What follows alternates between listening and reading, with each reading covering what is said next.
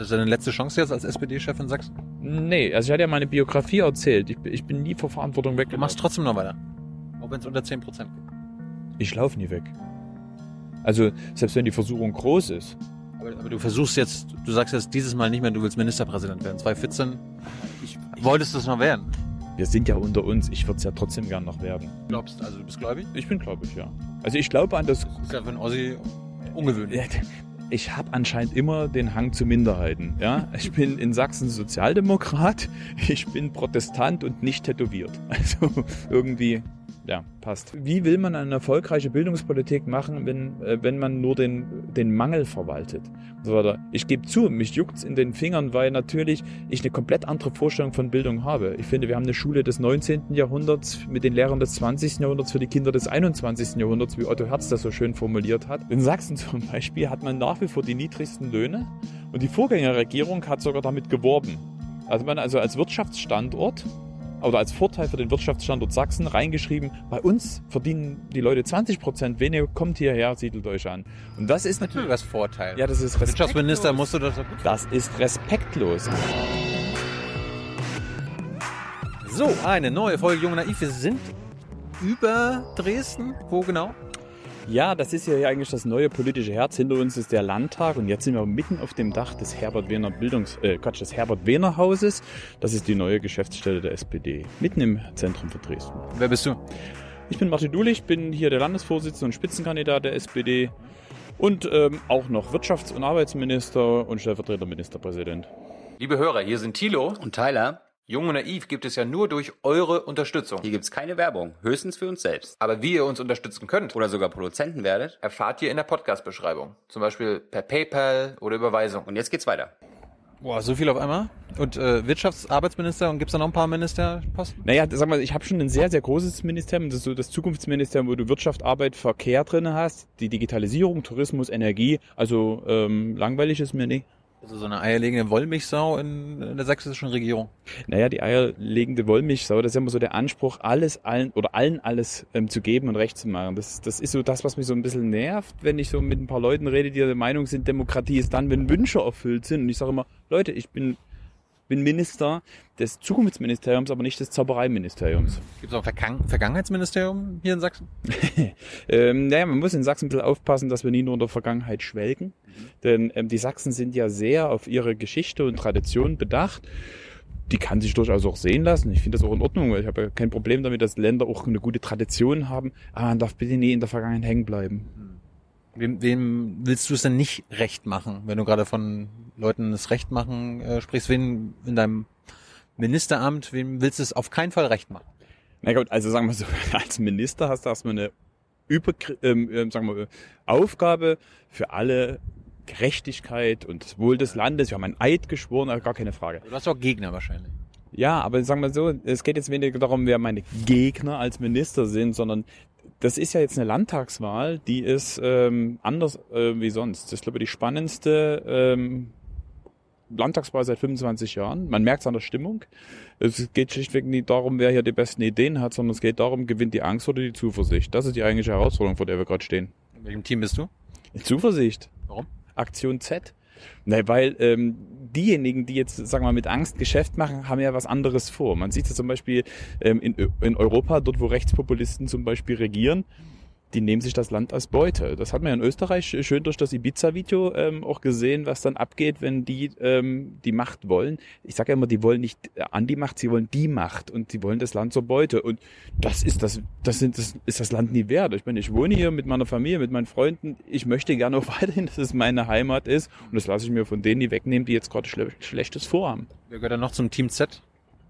Naja, das ist interessant, dass diese Landtagswahl ähm, gerade massiv von Haltungsfragen geprägt ist. Also ähm, noch nie habe ich erlebt, dass ähm, so häufig über Mut und Zuversicht und Angst gesprochen wird. Das finde ich in Ordnung, wenn daraus auch tatsächlich etwas folgt, weil nur jetzt mit Überschriften zu arbeiten, jetzt sind wir alle zuversichtlich, funktioniert ja nie. Also es geht auch darum, glaubt man denn eigentlich, die jetzt über Zuversicht reden? Also was haben die vor? Und ich meine, ich habe jetzt fünf Jahre lang Verantwortung in Sachsen gehabt und glaube mitbewiesen, dass es nie egal ist, wer in der Regierung ist. Das beantwortet jetzt nicht meine Frage. Also SPD ist im Team Z, wer gehört da noch dazu? Die AfD, CDU? Also ich vermute mal, dass sich viele Parteien ähm, zum Team Z zuzählen ähm, würden. AfD auf keinen Fall. Die machen ja nun gerade Geschäft mit der Angst. Team Angst. Ja. CDU auch? Ähm, also ich erlebe gerade eine ziemlich nervöse CDU, weil ähm, die waren ja immer der Platzhirsch, ne? Also die haben ja hier jahrelang regiert und wir wollten immer die Machtfrage stellen. Und jetzt wird sie das erste Mal gestellt, aber zu einem Preis, den wir alle nie bezahlen wollen. Das ist schon auch eine schwierige Situation. Aber die, die CDU ist ziemlich nervös. Sind Sie beim Team Angst dabei? Oder? was? Weiß ich nicht, weil das eine ist ja, was auf Plakaten steht oder was zum Beispiel der Ministerpräsident ähm, selber sagt. Dem glaube ich das sogar, dass der eben auch mit Zuversicht vorangeht. Ähm, er hat aber gerade eine ziemlich ängstliche Partei hinter sich. Gut, reden wir mal über dich. Äh, Müssen wir, eigentlich, müssen wir eigentlich hier mit Untertiteln arbeiten, wenn wir in Sachsen sind, oder versteht man mich? ich glaube, man versteht dich super. Weil das Hochdeutsch kommt ja aus dem Sächsischen. Wirklich? Ja. Das wissen die meisten nicht. Aber Martin Luther hat ja damals, als er die Bibel übersetzt hat, Meißner Kanzleideutsch genommen, weil wir hatten ja damals ein großes Sprachgewirr und keine einheitliche deutsche Sprache und Luther hat Meißner Kanzleideutsch genommen. Man hört's jetzt nie, aber ist egal. Wieder was gelernt. äh, erzähl mal was über dich. Bist du, bist du ein Ossi? Bist du in der DDR geboren? Ich bin in Plauen im Vogtland geboren. Ähm, komme so, komm aus einer kirchlichen Familie, deshalb war eigentlich so meine Biografie eigentlich so ein bisschen vorgestimmt, bestimmt wie meine Brüder auch. Ich habe drei ältere Brüder, alle in der FDJ, nicht bei den Pionieren, ähm, Wehrdienstverweigerer, also nur Bausoldaten. Also dementsprechend konnten wir nicht studieren und haben, meine Brüder haben einen Handwerksberuf gelernt, Schmied, Zimmermann, der andere ist Krankenpfleger geworden. Und ich sollte Steinmetz werden. Aber ich bin genau Wendegewinner, wenn man es so nimmt, weil ähm, ich nachträglich dann zum Abitur zugelassen wurde, aber unter der Bedingung, dass ich nicht auf die erweiterte Oberschule gehe. Zumal ich so spät zugelassen wurde, dass schon die EOS-Plätze alle vergeben waren. Ich sollte Berufsausbildung mit Abitur machen. Das war also 89 die Entscheidung.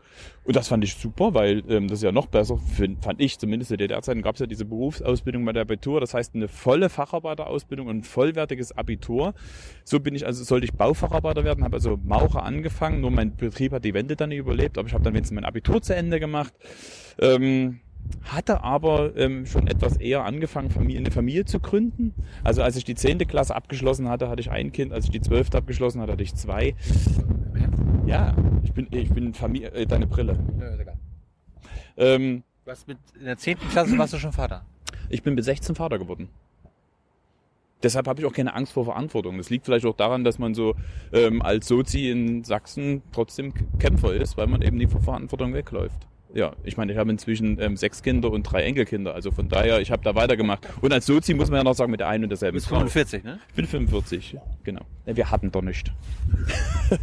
Außerdem gehört der Moritzburg noch mit zum, darf man jetzt sagen, Tal der Ordnungslosen ohne Westfernsehen? Nee, aber jetzt Scherz beiseite. Ähm, also das hat natürlich mein Leben bestimmt, wenn man so zeitig Vater wird.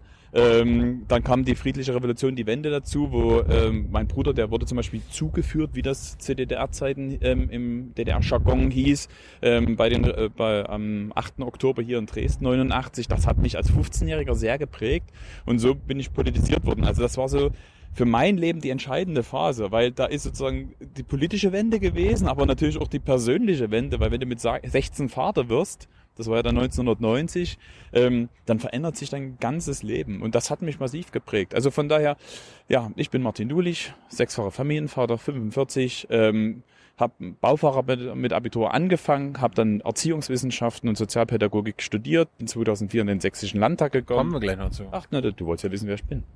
Wie, wie, wie hast du denn die, die Wende erlebt? Also wa- wa- warst du, warst du mit auf der Straße? Ja. Also mein Vater oder meine Eltern haben immer sehr darauf geachtet, äh, Martin, denk dran, du musst erst an die Schule denken. Und man darf das auch nie unterschätzen, dass damals, ähm, wir reden mal wirklich über den Herbst 89, ähm, wo es wirklich noch Angst gab, ob es die sogenannte chinesische Lösung gab. Denn im Juni, Juli ähm, 2000, ähm, 1989 gab es ja auf dem Platz des himmlischen Friedens ähm, die Studentenproteste, die niedergewalzt wurden. Und diese Bilder wurden ja bewusst auch im DDR-Fernsehen gezeigt. Man wollte ja Angst machen. Und deshalb war das schon nicht ohne. Und ähm, die Sorgen, die Eltern dann haben, auch bei einem 15-Jährigen, der sich dann nicht mehr so viel sagen lässt, waren immer groß. Achte darauf, dass du dich nie gefährdest und dass du ähm, deine Schule machst. Trotzdem, wir waren bei jeder Demo dabei, wir haben selber Transparente gemacht. Ähm, ich habe im Oktober 89 ähm, die GOL-Wahl, die bei uns anstand, dann muss man ja sagen, GOL-Wahl war ja die, die Grundorganisationsleitung, so war die Übersetzung der FDJ.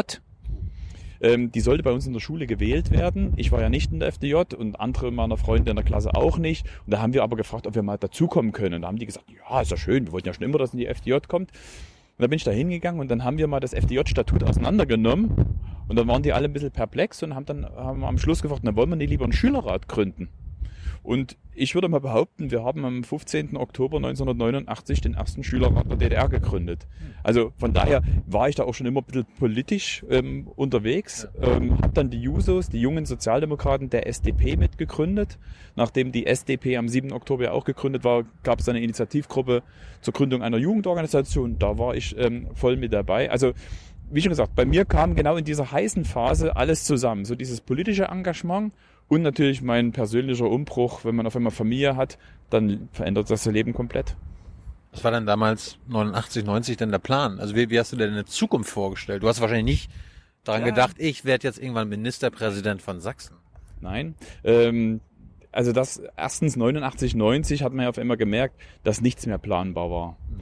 Und das war auf einmal auch was Tolles. Also wenn man auf, auf einmal ja Möglichkeiten hatte, die bis dahin nicht ähm, da waren. Also mein Lebensweg war eigentlich vorgeprägt. Handwerksberuf, alles in Ordnung. Also ich will das gar nicht kleinreden. Ähm, ich hätte ja überhaupt kein Problem gehabt, Steinmetz werden zu wollen.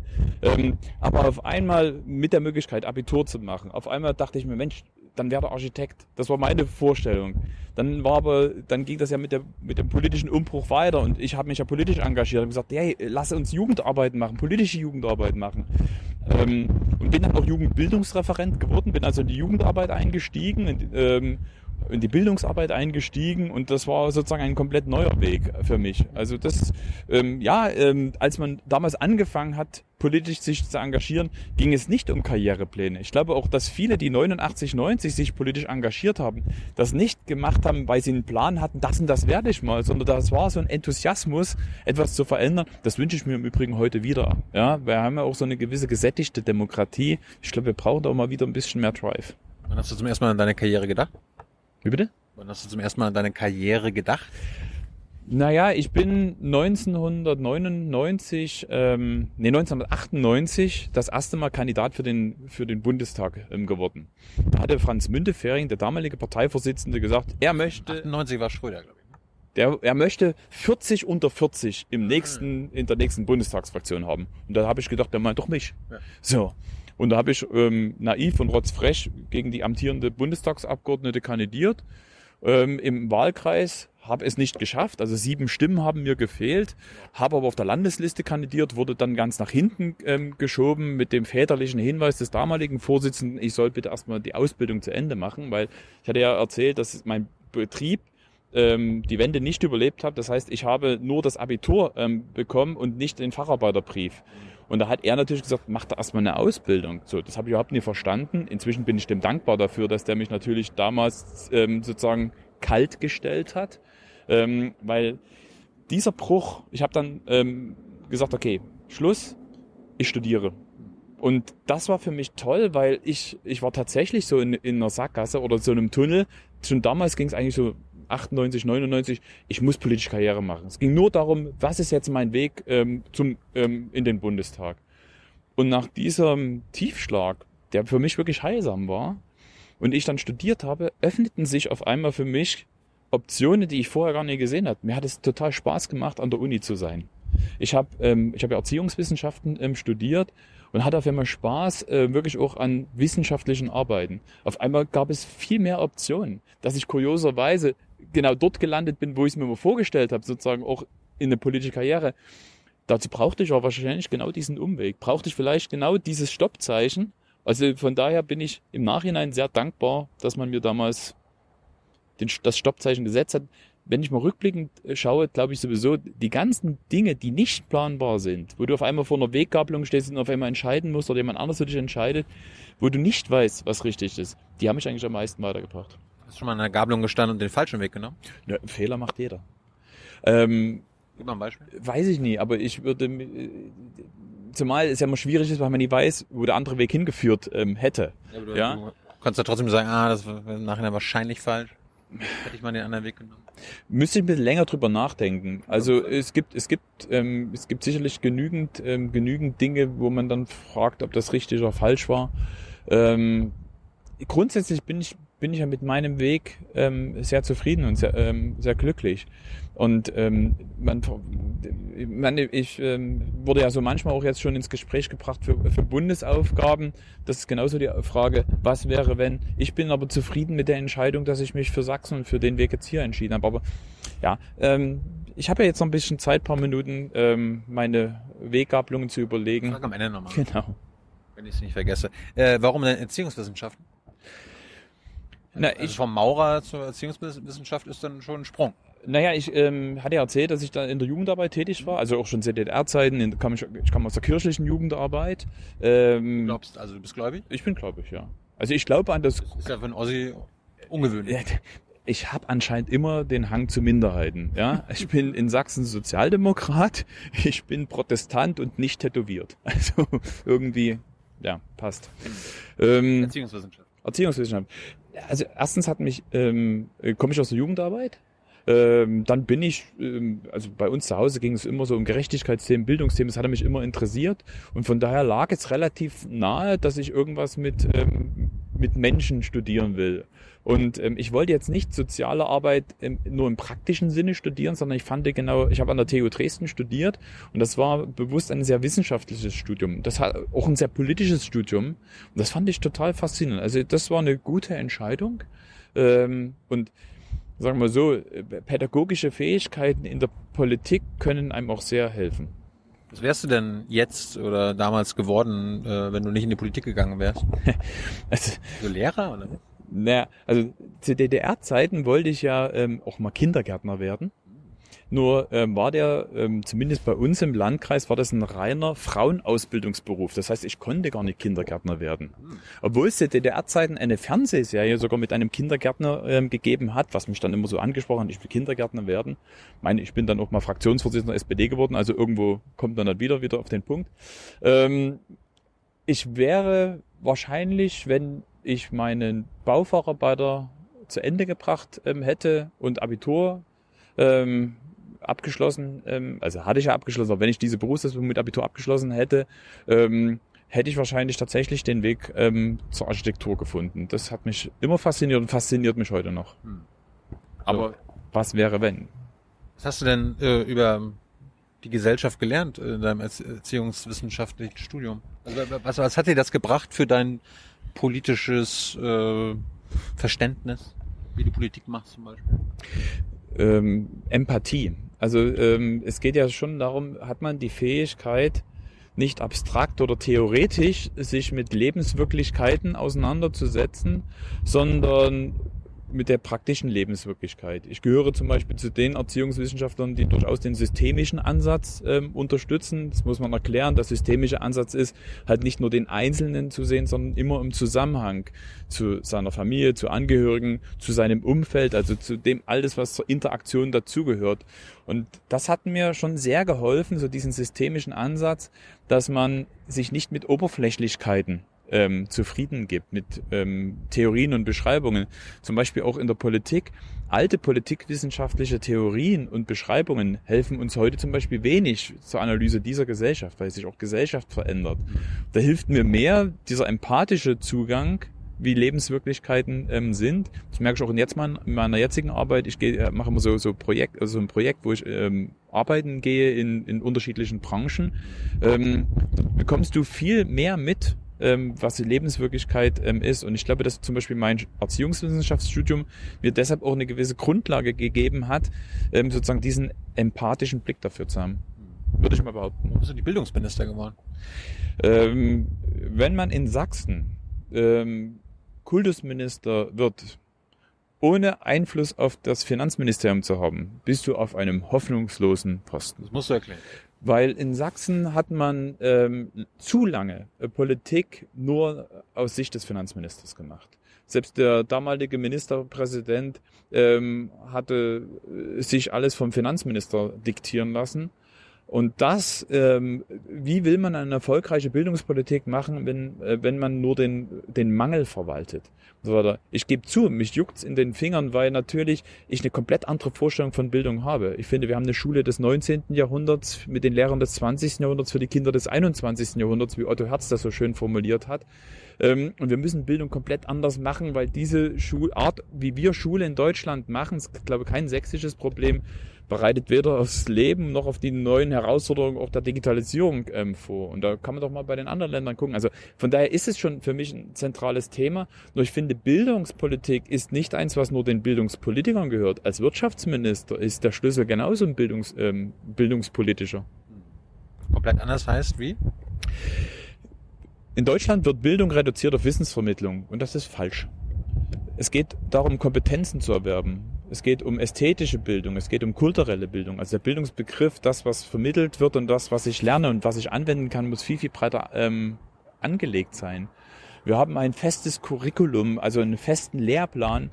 Das hat mich in Finnland fasziniert. Das ist der Lehrplan 200 Seiten ähm, stark umfasst alle Fächer für die Klassen 1 bis 9, ähm, weil es dort darum geht, Bildungsziele zu beschreiben und man vertraut den Lehrerinnen und Lehrern, dass sie mit den richtigen Konzepten die Bildungsziele erreichen. Bei uns ist da alles vorgeschrieben, aber das ist ein bisschen typisch deutsch. Du bist aber in der DDR zur Schule gegangen. Kann, Ja. man, kann man was aus der DDR eigentlich lernen in Sachen Bildung? Na gut, der Die Finnen haben ja einiges gelernt. Richtig, der der, also der polytechnische Ansatz ähm, ist ja durchaus einer, der meiner Meinung nach sehr zeitgemäß ist ähm, und länger gemeinsam zu lernen nun auch. Ähm, denn wie, jetzt ist es so, in Sachsen entscheidet man in der vierten Klasse, ob ich dann ab der fünften Klasse auf die Oberschule gehe oder aufs Gymnasium. Ist ja viel zu zeitig. Also das merkt man doch, also gerade bei uns Jungs, also bei dir nicht, aber bei anderen ist Platz der Knoten halt ein bisschen später.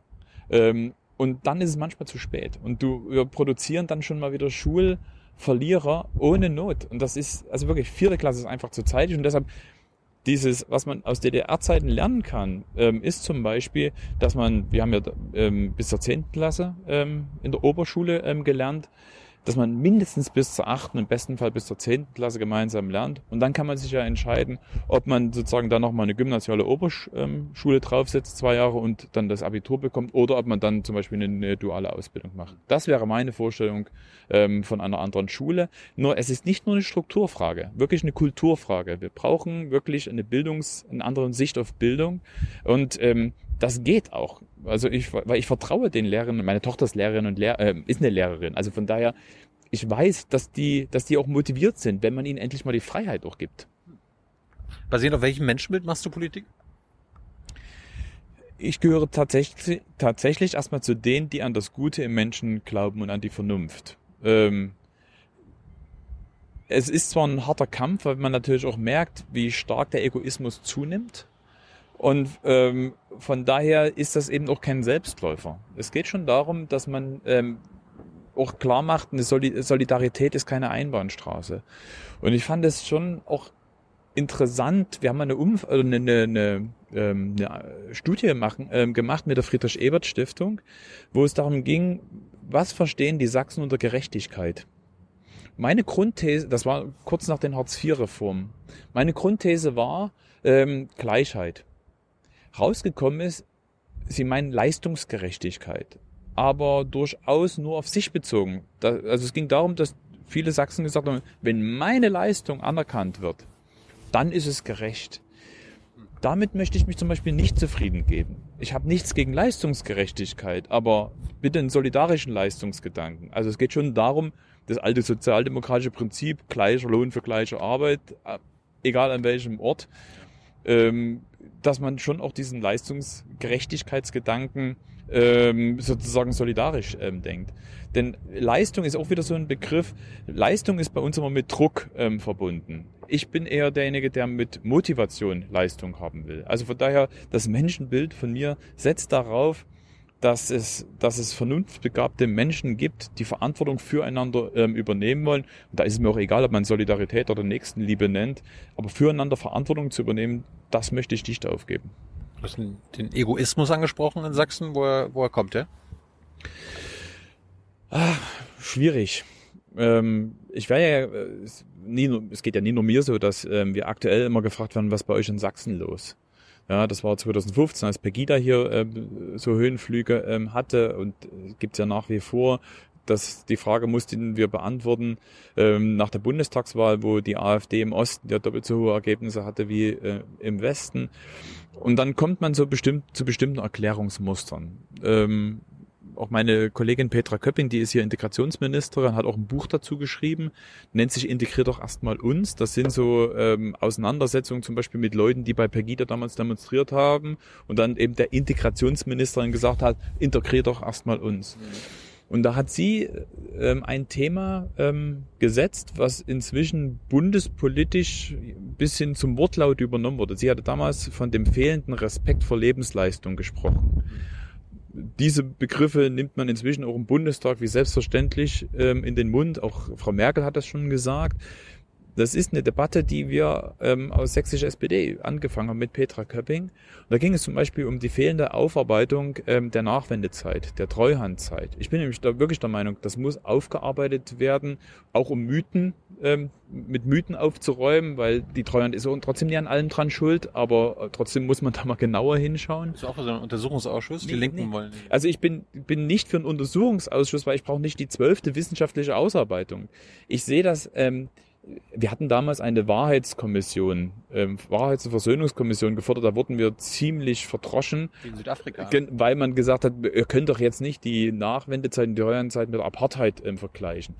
Deshalb haben wir dann gesagt, wir wollen jetzt auch keinen Namensstreit, haben es dann Aufarbeitungs- und Versöhnungskommission genannt. Aber der Gedanke aus Südafrika war genau der, der uns geleitet hat, weil die Wahrheitskommission in Südafrika war auch eine, die ähm, eigentlich einen therapeutischen Ansatz hatte. Die Wahrheitskommission hat Menschen zum Reden gebracht.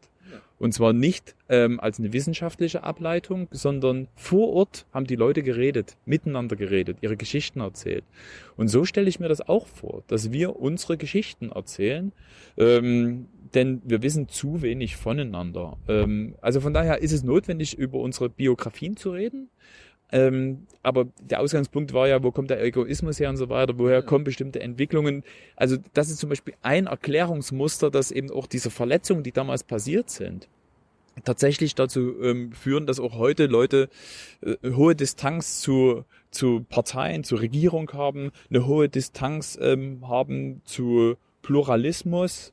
Ähm, man erlebt durchaus auch manche meiner lieben Zeitgenossen, die Demokratie mit einem Pizzadienst verwechseln, so unter dem Motto, ähm, ich bestelle, ihr liefert. Mhm. So, also ich meine, wenn ich jetzt sage, das hat was mit dieser Zeit zu tun, möchte ich aber nie falsch verstanden werden, weil es darf nie zur Rechtfertigung ähm, führen, dass ich dann ähm, zum auch fremdenfeindliches Verhalten an den Tag lege. Ja? Also das ist ein Erklärungsmuster, aber darf nicht zur Rechtfertigung für Verhalten führen, was ich nie akzeptabel finde. Also das ist zum Beispiel so ein Erklärungsmuster, warum vielleicht Leute sagen, jetzt bin ich mal dran, jetzt müsst ihr mal an dich, mich denken. Ihr habt uns jahrelang erzählt, wir müssen verzichten, zum Beispiel auf gute Löhne. In Sachsen zum Beispiel hat man nach wie vor die niedrigsten Löhne und die Vorgängerregierung hat sogar damit geworben.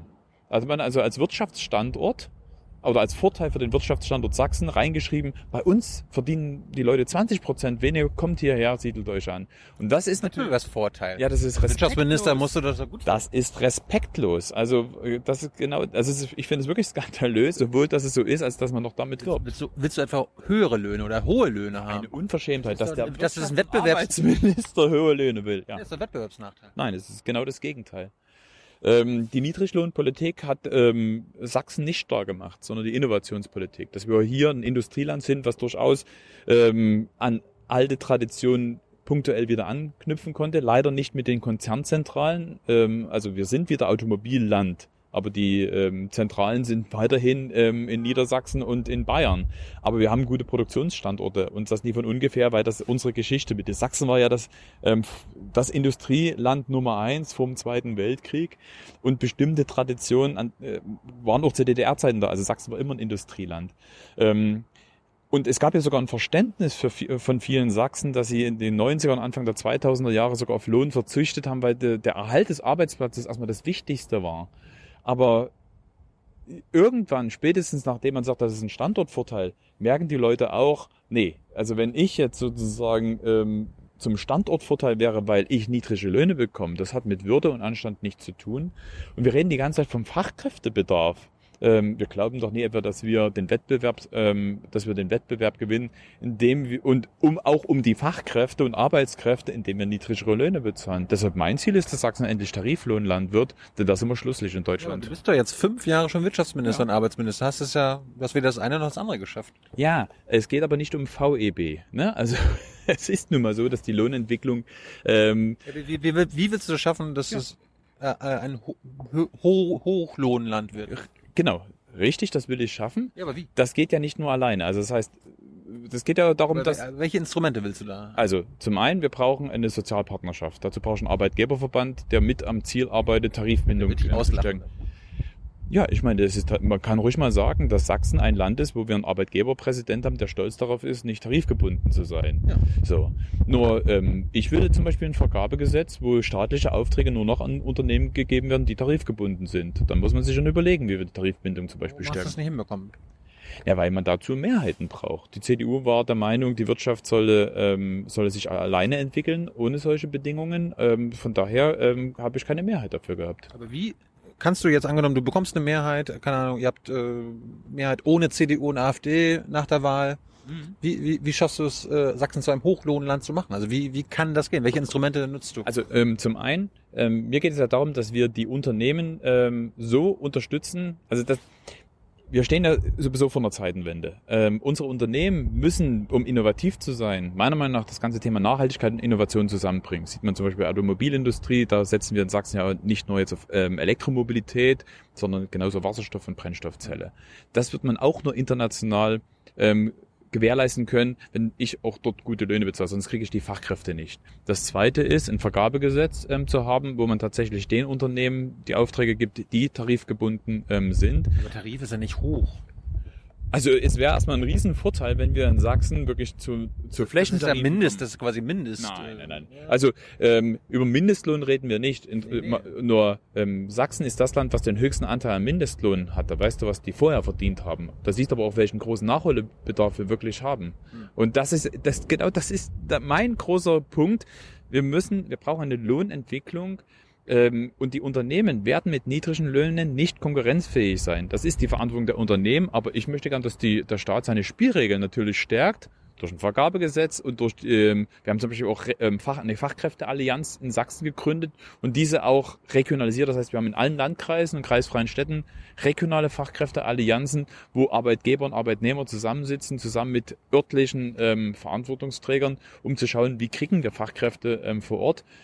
Ähm, also von daher, das ist nicht nur eine Frage, die man jetzt an die Politik adressieren kann, aber ich möchte, dass wir unsere Spielregeln klar haben. Ich meine, ich komme aus MacPom, da gibt's schon dieses Tariftreuegesetz. ja? Also die, wir sind ja trotzdem äh, Niedriglohnland. Also ich, ich habe immer nicht verstanden, wie du quasi das zum Hochlohnland hier machen willst. Naja, der, der, sagen wir mal, ohne, Idee. Ne? ohne, ohne ähm, Mecklenburg-Vorpommern zu nahe zu treten. Ähm, dort ist nochmal eine andere Wirtschaftsstruktur. Ähm, wenn ich zum Beispiel mir die Industrie in Mecklenburg-Vorpommern anschaue, habe ich aber auch dort höhere Löhne als zum Beispiel in bestimmten Bereichen des Tourismus. So. Und Sachsen ist nun mal ein Industrieland und wir werden keine Fachkräfte, auch internationale Fachkräfte äh, bekommen, wenn wir mit den Löhnen nicht konkurrenzfähig ähm, sind. Denn wir konkurrieren doch nicht Sachsen mit Mecklenburg-Vorpommern ähm, und Hessen. Wir konkurrieren inzwischen mit allen Wirtschaftsregionen ähm, ähm, dieser Welt. Und ähm, das wird dann auch dazu führen, dass nur die Unternehmen eine Chance haben in den nächsten Jahren, die tatsächlich hohe Löhne bezahlen. Es wird mit niedrigen Löhnen keiner konkurrenzfähig bleiben. Bin ich mir ganz sicher. Ja. Hast du schon mal, hast du mal ausgerechnet als Minister oder dein Ministerium, wie viele Arbeitsplätze in den nächsten Jahren, Jahrzehnten durch die Automatisierung, Digitalisierung wegfallen werden? gibt ja viele Studien. Ähm, ich, also ähm, Digitalisierung wird, wird die Arbeit verändern. Da wird es Arbeitsplätze geben, die dann überflüssig sind und es wird neue Arbeitsplätze geben. Ähm, naja, ähm, schon alleine zum Beispiel in der Automobilindustrie wird sich das Anforderungsprofil an den Arbeitnehmer ja auch verändern. Da wird ähm, zum Beispiel werden viel mehr Arbeitnehmerinnen und Arbeitnehmer ähm, benötigt, die zum Beispiel eine digitale Kompetenz haben, die programmieren können oder die mit Software umgehen können. Und von daher ähm, bauen wir gerade in Sachsen so, ähm, das so auf, dass wir sozusagen auch Softwareland werden wollen. Das heißt, wir brauchen mehr Informatikunterricht in den Schulen, um sozusagen dort auch schon, weil die Grundlage ist Bildung. Also wie schaffe ich es, dass Leute die Voraussetzungen mitbringen, dieser Veränderung, die die Digitalisierung in Arbeit bringt, auch ähm, erfolgreich ähm, ähm, zu schaffen. es gibt ja genug, genug, genug Leute, die jetzt schon im, im Unternehmen arbeiten und jetzt nicht noch zur Schule gehen und äh, Coden lernen. Ja, aber also ich, ich Ich, mach, ich, ich denke da irgendwie, keine Ahnung, Zwickau, wo auch Autos gebaut werden, da arbeiten noch zehn an einem Auto, in Zukunft an einem Elektroauto nur noch einer. Was passiert bei den neuen? Also Arbeit verändert sich und es wird neue Geschäftsmodelle geben. Also zum Beispiel, um beim Auto zu bleiben, auch das Nutzungsverhalten des Autos ähm, verändert sich. Da rede ich jetzt nicht nur über das sogenannte autonome Fahren, wo man sich dann überlegt, was mache ich eigentlich in der Zeit, ähm, wo ich nicht mehr lenken und fahren muss. Zum Beispiel oder arbeiten. Auf einmal wird auch im Auto neue Anwendungen da sein. Es wird zum Beispiel um das Auto herum neue Dienstleistungen Geschäftsmodelle geben, weil auf einmal zum Beispiel nicht mehr das Auto nur verkauft wird, sondern Mobilität als Dienstleistung. Es wird komplett neue Geschäftsmodelle geben. Ich glaube auch, dass die Digitalisierung ähm, zum Beispiel die soziale Arbeit, also es wird einen Aufwuchs an sozialer Arbeit geben, weil das ist auch eine kulturelle Frage. Ich glaube nicht, dass wir wie in Japan uns von Pflegerobotern pflegen lassen wollen.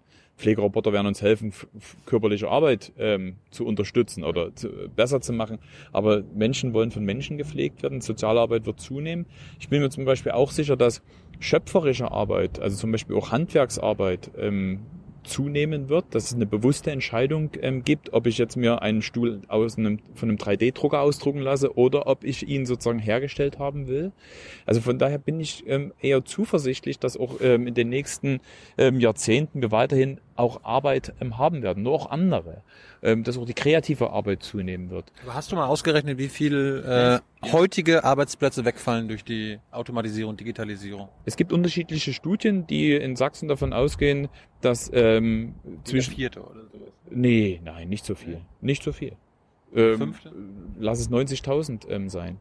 Nur das ist jetzt Kaffeesatzleserei, weil wir haben zum Beispiel viele unter, also die sächsische Wirtschaftsstruktur ist sehr, sehr kleinteilig. Ähm, 98 Prozent ist kleine, klein, klein und mittelständische Unternehmen und von denen sind 92 Prozent mit weniger als zehn Beschäftigte. Hm. Das ist, das ist die Wirtschaftsrealität in Sachsen. Wir haben einige große, ähm, wir haben mittlere und der Großteil sind kleine. Es wird Und ja, dort wirst du Unternehmen haben, die äh, entweder sich zusammenschließen und wachsen, weil wir gerade auch aktuell, ähm, sagen wir das äh, Nachfolgeproblem haben in Unternehmen. Und du wirst Unternehmen haben, die werden auch nicht konkurrenzfähig sein. Da wird es Anpassungen geben. Dazu kommt, Sachsen verliert allein in den nächsten Jahren 300.000 Menschen aufgrund der demografischen Entwicklung. die sterben jetzt. alle. Nee, die sind nicht mehr da. Die wurden schlichtweg nicht geboren. Also das heißt, wir werden in den nächsten ähm, 10, 12 Jahren 300.000 Menschen weniger haben, die diesem Arbeitsmarkt zur Verfügung stehen. Ähm, von daher mache ich mir auch keine äh, ähm, Sorgen, dass wir keine Arbeit haben, ähm, sondern wir brauchen halt nachhaltige Arbeit. Also im Sinne von, wie schaffen wir es, dass unsere Unternehmen auch noch in zehn Jahren innovative ähm, Unternehmen sind, ähm, wo Menschen arbeiten. Weil ich glaube, Menschen brauchen Arbeit nicht nur zum Lohnerwerb, Erwerb, weil das ist durchaus eine spannende Frage, wie wir, wie unser Sozialabgaben oder Sozialversicherungs- und Steuersystem in Zukunft aussehen wird. Ob das weiterhin nur über Arbeit ähm, finanziert ist oder was anderes. Aber Arbeit hat ja was mit Selbstwertgefühl zu tun. Also viele, die meisten definieren sich ja über ihre Arbeit. Und ähm, deshalb bin ich ja so optimistisch, dass auch Menschen weiterhin nach Arbeit drängen, bitte auch nach selbstbestimmter Arbeit und nie nur fremdbestimmter Arbeit, weil es eben auch darum geht, ein Selbstwertgefühl ähm, bestätigt zu bekommen, auch in der veränderten Zeit. Das bringt viele Unsicherheiten mit. Ähm, mein, ich habe so ein Projekt, das heißt Deine Arbeit, meine Arbeit, das mache ich seit anderthalb Jahren. Da gehe ich ähm, für acht Stunden in unterschiedlichsten Branchen arbeiten. Ähm, ohne Ankündigung, also gut, der Chef muss es schon wissen, ähm, aber die Kollegen wissen nie, wer ich bin. Ich klebe mir jetzt zwar keinen Bart an, wenn die mich erkennen, erkennen die mich, ähm, aber die wissen erstmal nie, da kommt der Minister, sondern ich bin dann der Praktikant. Und ich habe zum Beispiel bei Volkswagen eine Schicht mitgearbeitet da fand ich das schon spannend, die Diskussion, die die Kollegen untereinander hatten. Weil Volkswagen hatte ja damals entschieden, die gesamte Elektromobilitätspalette in Zwickau-Mosel ähm, zu produzieren. Und da haben die Kollegen schon miteinander diskutiert, ob das eine kluge Entscheidung war. Weil die haben natürlich gesagt haben, bin ich dem noch gewachsen? Ist mein Arbeitsplatz noch sicher? Ist das eine gute Entscheidung? Und dort hast du eben auch gemerkt, dass wie, da ging es um ihre Arbeit. Und die haben sich also die Gedanken gemacht, ob sie eben aufgrund dieser Veränderung dem gewachsen sind, ob das eine richtige Entscheidung ist. Also deshalb ist das, ähm, geht es den Leuten schon nah. Ich bin so ein bisschen überrascht, wenn du sagst, du 90.000, äh, wir reden bei der Braunkohle ja immer nur von deutlich weniger. Da wird ja ein großes Bohai drum gemacht und jetzt die 90.000 sagst du so, das wird schon. Nee, Also ich jetzt so verstanden. Das, äh, die Ja, werden, da wird, da jetzt, werden neue. äh, Also jetzt dürfen wir aber zwei Dinge durcheinander bringen. Ähm, es, man, man kann auch eine Studie nehmen, wo 240.000 Menschen äh, durch die Digitalisierung in Frage gestellt werden oder ähnliches. Da fehlt jetzt ein bisschen der Maßstab. Ähm, ich wollte nur signalisieren, dass wir ähm, eher weiterhin das Problem haben werden, auch in den nächsten 10, 20 Jahren ausreichend Arbeitskräfte und Fachkräfte zu haben, weil alleine schon durch die demografische Entwicklung uns ein Großteil fehlen wird. Also das ist sozusagen das eine. Das zweite, die Digitalisierung hilft uns ja auch, dass Arbeit sich verändert im positiven Sinne. Früher hätte ein Sozialdemokrat nie gesagt, dass uns dass Digitalisierung uns helfen soll, auch Arbeit ähm, sozusagen zu automatisieren. Heute kann es uns helfen, auch tatsächlich das Fachkräfteproblem mit zu, zu lindern ähm, zu helfen. Dritte ist, ich glaube weiterhin, dass Menschen ähm, Arbeit brauchen, weil sie es fürs, für nicht nur zum Broterwerb, sondern zum Selbstwertgefühl brauchen, ähm, benötigen und so weiter. Das, was jetzt zum Beispiel die Veränderung, den Strukturwandel äh, betrifft, auch gerade in der Ener äh, Energiewirtschaft, also das, was wir jetzt zum Beispiel in der Braunkohle haben, da bin ich auch immer sehr vorsichtig, nur über Zahlen zu argumentieren. Denn ähm, in der Automobilindustrie sind 95.000 Menschen ähm, beschäftigt. Sowohl bei den Automobilherstellern als auch in der Zulieferindustrie, nur in Sachsen. Und dort erleben wir auch eine riesengroße Veränderung. Also von daher, die Veränderung betrifft eben nicht nur die Energiewirtschaft, das betrifft massiv zum Beispiel eben die Automobilwirtschaft, betrifft den Maschinen- und Anlagenbau, Industrie 4.0 ist immer so das Stichwort. Wir haben überall diese Veränderungen. Ähm, und deshalb kann man die jetzt nicht nur auf das Thema Braunkohle reduzieren. Wo wir dabei sind, können wir gleich abhandeln. 2038. Ja. Termin okay? Ich bin froh, dass es diesen Kompromiss ähm, gibt, weil Das das, ist der Termin okay? Also wenn Umweltverbände und ähm, Energieverbände sich auf 38 verständigen, um die Klimaziele von Paris einzuhalten, bin ich froh über diesen Konsens, weil wenn dieser Konsens aufgemacht wird, ist meine Sorge, kriegt man den nie wieder zusammen. Die Umweltverbände Verbände haben in der BBK gesessen, haben begründet, warum sie dazu gestimmt haben, haben gesagt, na lieber ein beschissener Plan als kein Plan. Ja, wenn man aber den aufmacht, kriegt, hat man gar keinen Plan. Und es heißt ja erstmal, dass man bis, 2000, bis 2038 aussteigt. Nicht 2038 steigen wir aus, sondern bis dahin werden sukzessive ähm, die Braunkohle, ähm, Braunkohleverstromung ähm, sozusagen zurückgefahren. Ist okay für dich. Ja. Nicht früher. Sag mal so, ich habe nichts dagegen, wenn es früher passiert. Aber ähm, der Preis ist nicht, dass ich einen, einen Konsens aufmache, der überhaupt erstmal mir die Möglichkeit gibt, diesen Prozess bis dahin zu planen. Und zwar auch der 38er Beschluss baut ja Voraussetzungen, auf die wir heute noch nie haben. Stromspeicher oder Energiespeicher, Netze. Äh, wir werden auch Zukunft oder für eine Übergangszeit auch weiterhin auch fossile Energieträger brauchen. Wahrscheinlich wird es dann Gas sein statt, statt Kohle. Die, Was? ja, also Also wir brauchen weiterhin fossile Energieträger? Nee, also für die Übergangszeit. Also wenn du dir den Energie- und Klimaplan der Bundesregierung ja anschaust, die ja mit den Klimazielen von Paris ähm, sozusagen abgestimmt sind, ähm, wird es auch zum Beispiel ähm, in, bis 38, ich glaube, fünf, ich weiß jetzt nicht genau die Zahl, ich glaube, fünf, der Anteil sind 65 Prozent Erneuerbare ähm, zu dem, was du an Fossilen in der Zeit noch benötigst, um tatsächlich 100 Prozent Energie ähm, zu bekommen. Also selbst die, die optimistischen Energieberechnungen setzen für den Übergang auf fossile, nur wird's dann eben nicht Kohle, sondern ich glaube, das wird dann Gas sein, ähm, setzt man, bis man tatsächlich ähm, grundlastfähig und auch durch Speicherung 100% erneuerbar. haben. Das ist ja das Ziel, ist ja gar keine Frage. So, ähm, dazu kommt ja noch, ich möchte nicht, dass diejenigen, die ähm, als Energieunternehmen ja die Kohle abbacken und damit massiv in unsere Umwelt eingreifen und Umwelt schädigen, weil das ist ein massiver Eingriff, uns dann als Steuerzahler ähm, die Schäden hinterlassen und wir müssen mit Milliardenbeträgen diese bezahlen. Dafür sind immer noch die Unternehmen selber verantwortlich. Dafür haben die einen Wirtschaftsplan und Rücklagen ähm, gebildet. Dieser, diese Rücklagen bauen auf einem Betriebsplan auf, der eigentlich bis 2042 geht. Jetzt ist der Kompromiss 38. Das ist so berechnet. Ich habe kein Interesse daran, dass ähm, dann die Unternehmen sagen, gut, wir steigen noch eher aus, aber dann bezahlt ihr Steuerzahler Milliarden dafür, dass es wieder renaturiert wird. Das ist weiterhin die Verantwortung auch der Energieversorger und deshalb finde ich, dass der Beschluss 2038 ein vernünftiger ist. Erkennst du aber an, dass die Wissenschaft sagt, damit Deutschland seine Klimaziele, die es vertraglich ähm, vereinbart hat, äh, einhalten kann, dass wir 2030 aus der Kohle raus sein müssen?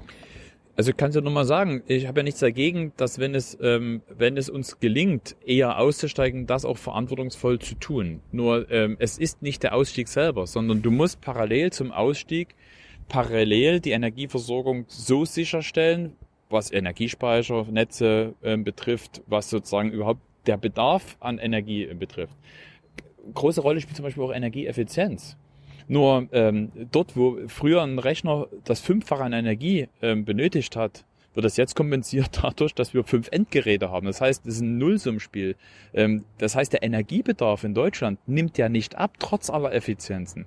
Wenn ich zum Beispiel auch an das Thema Elektromobilität ähm, denke, da wird auch der Bedarf zunehmen. Das heißt, ich kann nicht nur über den Ausstiegsbeschluss 38 alleine reden, sondern ich muss mich natürlich auch verantwortlich dafür fühlen, was mache ich bis 2038, dass ich eine vernünftige Energieversorgung habe. Das war nie meine Frage. Warum? Erkennst du die Wissenschaft an, die sagt, damit Deutschland die Ziele erreichen kann, müssen wir bis 2030 aus der Kohle raus. Aber ähm, die Wissenschaft ist ein schwieriger Begriff, weil die Wissenschaft saß genauso mit am Tisch bei der Kommission.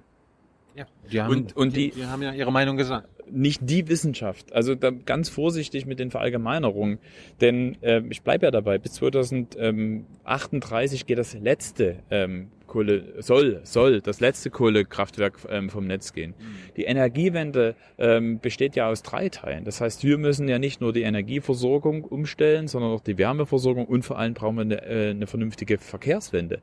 Das sind die großen Aufgaben, die wir tatsächlich in den nächsten Jahren äh, massiv zu schultern haben. Und ich finde, dass man, wenn man ein, ein Ziel hat, ähm, selbst wenn man ähm, sich wünscht und sogar das, ähm, sagen wir, die Ehrgeiz, den Ehrgeiz hat, unter 2038 zu bleiben, ähm, sollten wir doch jetzt alles tun, diese Ziele zu erreichen und uns nicht in einer politischen Debatte zu verfangen, die dazu führt, dass jetzt nichts gemacht wird. Wenn wir jetzt nichts machen, dann haben wir tatsächlich ein massives Problem. Das habe ich in Sachsen gemerkt, wo ich mich mit der CDU nicht auf ein Energie- und Klimaprogramm einigen konnte, weil sie der Meinung waren, ähm, wir müssen erstmal bis 38 warten. Das ist unverantwortlich. Kurze Frage. Sachsen hat einen riesengroßen Nachholbedarf bei dem Ausbau der Erneuerbaren. Ja, ich habe ich, ich hab heute gelernt, dass dieses Jahr noch kein einziges Windrad gebaut wurde. Ja, wir haben fünf Planungsverbände, von denen hat ein einziger gerade neue Flächen ähm, sozusagen ausge, ausgewiesen. Ja, es ist also ein riesengroßes Problem, dass wir in Sachsen noch unter den, also wir sind weit unter den Zielen, die der Bund ähm, vorgeschrieben hat und selbst unser, unter unseren eigenen Zielen. Es stehen 900, nur 900 Windräder. Das ist, also ich komme aus MacPom, da stehen die 900 stehen bei mir im Dorf äh, gefühlt. Ja. Wie kann das sein? Ja, ähm, die CDU wollte es nicht.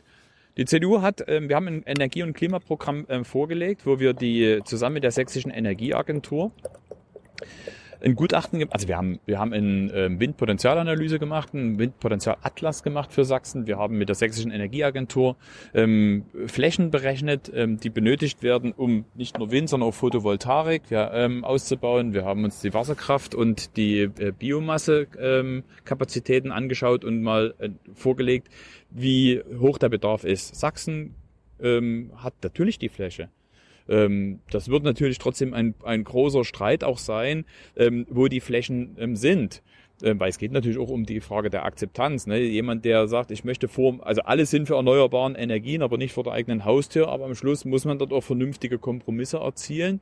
Und lieber baue ich eine, ähm, verzichte ich auf das sogenannte Repowering von Anlagen, die wohnortnah sind und baue eine größere Anlage ähm, entfernt. Ähm, ich bin auch bereit, über ähm, durchaus auch Nutzwaldflächen mit zu nutzen für Windenergie. Das ist aber so, da, da, da kriege ich gleich, also ich, immer wenn ich das sage, kriege ich schon ganz böse Zuschriften. Der, der will unseren Wald kaputt machen. Ich rede von Nutzwald ähm, und nicht vom, ähm, äh, vom Naturschutz ähm, und Landschaftsschutzgebiet. Ähm, wir brauchen Flächen, wo man Windenergie ausbaut, wo man aber auch Solarenergie ausbaut, weil inzwischen, früher ist ja immer die Windenergie ist die preiswerteste Energieform. Inzwischen hat ja die Photovoltaik durchaus ähm, die Windenergie im Preisverhältnis allem abgelöst. Wasserkraft würde in Sachsen nicht die zentrale Rolle spielen im Sinne von deutlich mehr und Biomasse auch nicht. Also wird es weiterhin um Wind und, und, und Photovoltaik gehen. Das heißt, die Zahlen liegen da, aber die CDU hatte Angst vor, vor den Bürgerinnen und Bürgern ähm, in Sachsen, weil es gibt natürlich auch viele ähm, Windkraftgegner, es gibt viele Bürgerinitiativen ähm, dagegen und da hatte die CDU zu viel Angst und wie schon gesagt, man braucht eine Mehrheit. Ich habe so ist das. Aktuell stehen 900. Wie viel müssen am Ende der nächsten Legislaturperiode, wenn wir uns wiedersehen, in fünf Jahren stehen? Ich weiß jetzt die aktuelle Zahl nicht. Ähm, Wie viel sagst du jetzt als SPD-Chef? ich kann also ich habe wirklich die aktuelle Zahl. Zehnmal so viel, doppelt so viel? Äh, nochmal, ähm, 900 sind es aktuell. ja, ähm, ich kann dir keine absolute Zahl sagen, weil ich wirklich äh, es nicht äh, mir nicht gemerkt habe, welche Zahl wir damals ähm, raus ausgerechnet haben. Bei mit der Energieagentur haben wir diese Analyse gemacht. Ähm, beim ich, ich sag's dir, wenn ich irgendwo reingucken kann, ich habe mir die Zahl nicht gemerkt. Tut mir leid. Wo wir über Zahlen sind, du hast gerade selbstbestimmtes Arbeiten angesprochen, mal kurz äh, bedingungsloses Grundeinkommen. Dann bist du ja ein Fan davon, oder? Nee, bin ich nie. Wieso? Nö. Wenn wenn die Leute ein Grundeinkommen haben, können sie machen, was sie wollen, können einer Arbeit nachgehen, die sie machen wollen, ohne dass sie darauf gucken müssen, wie viel Geld sie da jetzt unbedingt äh, mit verdienen. Also ich bin von dem Konzept nicht überzeugt. Ähm, auch wenn ich ähm, durchaus das Recht auf Faulheit nicht ähm, sozusagen absprechen will, was mal ein Konzept der 90er Jahre war, was man als was ich als User mitdiskutiert habe. Wie, wie kommst du darauf jetzt? Nein, ich wollte damit sagen, dass ich ähm, durchaus mich häufiger mit diesen Fragen auseinandergesetzt habe. Und es gab damals dieses, diese Kampagne Recht auf Faulheit, wo es darum geht, wie man ähm, müsste ein, ein Grundeinkommen ähm, generieren, also sch- schlichtweg das ganze System auch verändern. Ich wollte damit signalisieren, die Debatte ist nicht neu. Trotzdem ist das ähm, überzeugt mich das Konzept nicht, weil am Schluss geht es ja nicht nur darum, ob ich als Einzelner eine Grundabsicherung habe, sondern wie unser gesamtes ähm, Sozialwesen funktioniert. Und sowohl unser Steuer- als auch unser Sozialabgabensystem, alle unsere Investitionen in Bildung, in Infrastruktur basiert auf Arbeit. Und ähm, das in Frage zu stellen, das überzeugt mich noch nicht. Das Zweite, ähm, wenn ich ein solidarisches Grundeinkommen ähm, habe und derjenige, der dann, ähm, es gibt ja unterschiedliche Modelle, aber derjenige, der dann ähm, mehr als das solidarische Grundeinkommen haben will und dementsprechend über Arbeit äh, mehr ähm, erhält, wird natürlich auch sofort, ähm, ähm, da wird die soziale Spreizung dementsprechend nicht kleiner, weil natürlich es Menschen gibt, die haben ein soziales Grundeinkommen und dann haben, hat man diejenigen, die ein höheres Einkommen haben. Und das äh, wird sofort dazu führen, dass natürlich das Sozial, das Grundeinkommen nicht ausreichen wird. Das heißt, ähm, es gibt noch gar keine, kein Beleg dafür, was das auch für das Thema Inflation bedeutet, was das für eine, also ich bin schlichtweg nicht überzeugt davon, dass es funktioniert. Ähm, ich bin da neugierig. Ich bin gar nicht jemand, der sagt, ähm, dass es nicht funktionieren kann. Es gab ja in Finnland jetzt eine, eine Testphase, ähm, wo man ja ähm, Leuten Geld ähm, ein bedingungsloses Grundeinkommen gegeben hat. Die Analyse hat gezeigt, dass es für den Arbeitsmarkt überhaupt keinen Effekt hatte. Es gab einen positiven Effekt und der ist durchaus ähm, nicht von der Hand zu weisen, dass die Menschen gesünder waren. Also dass ähm, sicherlich diejenigen, die ein Grundeinkommen haben und von dem, von dem Stress und damit auch von der Stigmatisierung befreit sind, auch gesünder leben können. Das ist, ja. Ob das allein aber jetzt ausreicht, ein gesamtes ähm, System, was auf Arbeit beruht, ähm, in Frage zu stellen, wie schon gesagt, ich bin davon nie überzeugt. Aber eine Idee, die, die ich toll finde an diesem, äh, an der Idee des Grundeinkommens, ist ja, dass Leute jetzt nicht mehr gezwungen sind, Scheißjobs anzunehmen. Ja, also irgendwie, wo du nur Mindestlohn verdienst oder wo du wo, weißt, ich habe keinen Bock drauf, aber ich muss das machen, bevor ich jetzt hier Hartz-IV-Empfänger werde oder so weiter und so fort. Und dadurch müssen, müssten sie es nicht machen, beziehungsweise könnten dadurch, dass die Arbeitgeber dann wissen, äh, ich muss dann an, anständigen Lohn bezahlen, sonst äh, kommen die Leute gar nicht erst her und bewerben sich um einen Job, weil die können ja zu Hause sein, beziehungsweise irgendwas anderes machen. Äh, es führt da automatisch dazu, dass diese Scheißjobs weniger beschissen werden. Naja, ähm, jetzt könnte man aber auch argumentieren, dass auch alleine aufgrund der Entwicklung, die wir jetzt haben, dass immer weniger Leute für immer mehr Arbeitsplätze aktuell da sind, wir auch so eine Entwicklung jetzt schon hätten, auch ohne ähm, die Frage des Grundeinkommens. Also wenn ich mir inzwischen aussuchen kann, welchen Job ich mache, weil eben es nicht mehr darum geht, jeden Job annehmen zu müssen, ja, dann brauche ich nie automatisch das bedingungslose Grundeinkommen, wenn ich äh, zum Beispiel äh, mir aussuchen kann, ob ich meinen Mindestlohn in dem Laden oder in dem Laden äh, bekomme. Also von daher, ähm, ich verstehe ja das Argument, nur ob, ähm, weil es geht schon darum, dass ich auch selbstbestimmte Arbeit machen kann und nicht nur selbst, selbst oder fremd, also das Selbstbestimmte und nie nur Fremdbestimmte machen ähm, ähm, muss.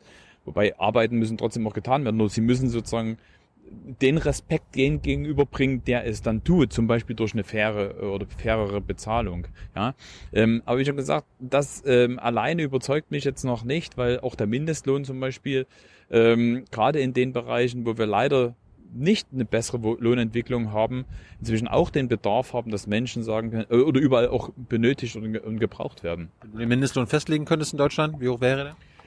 Naja, der jetzige, also sag mal, der, der jetzige ist zu, zu tief, klar. Der, Minde, der Mindestlohn ist erstmal keine sozialpolitische Wohltat, ist ja nichts anderes als eine Sittlichkeitsgrenze.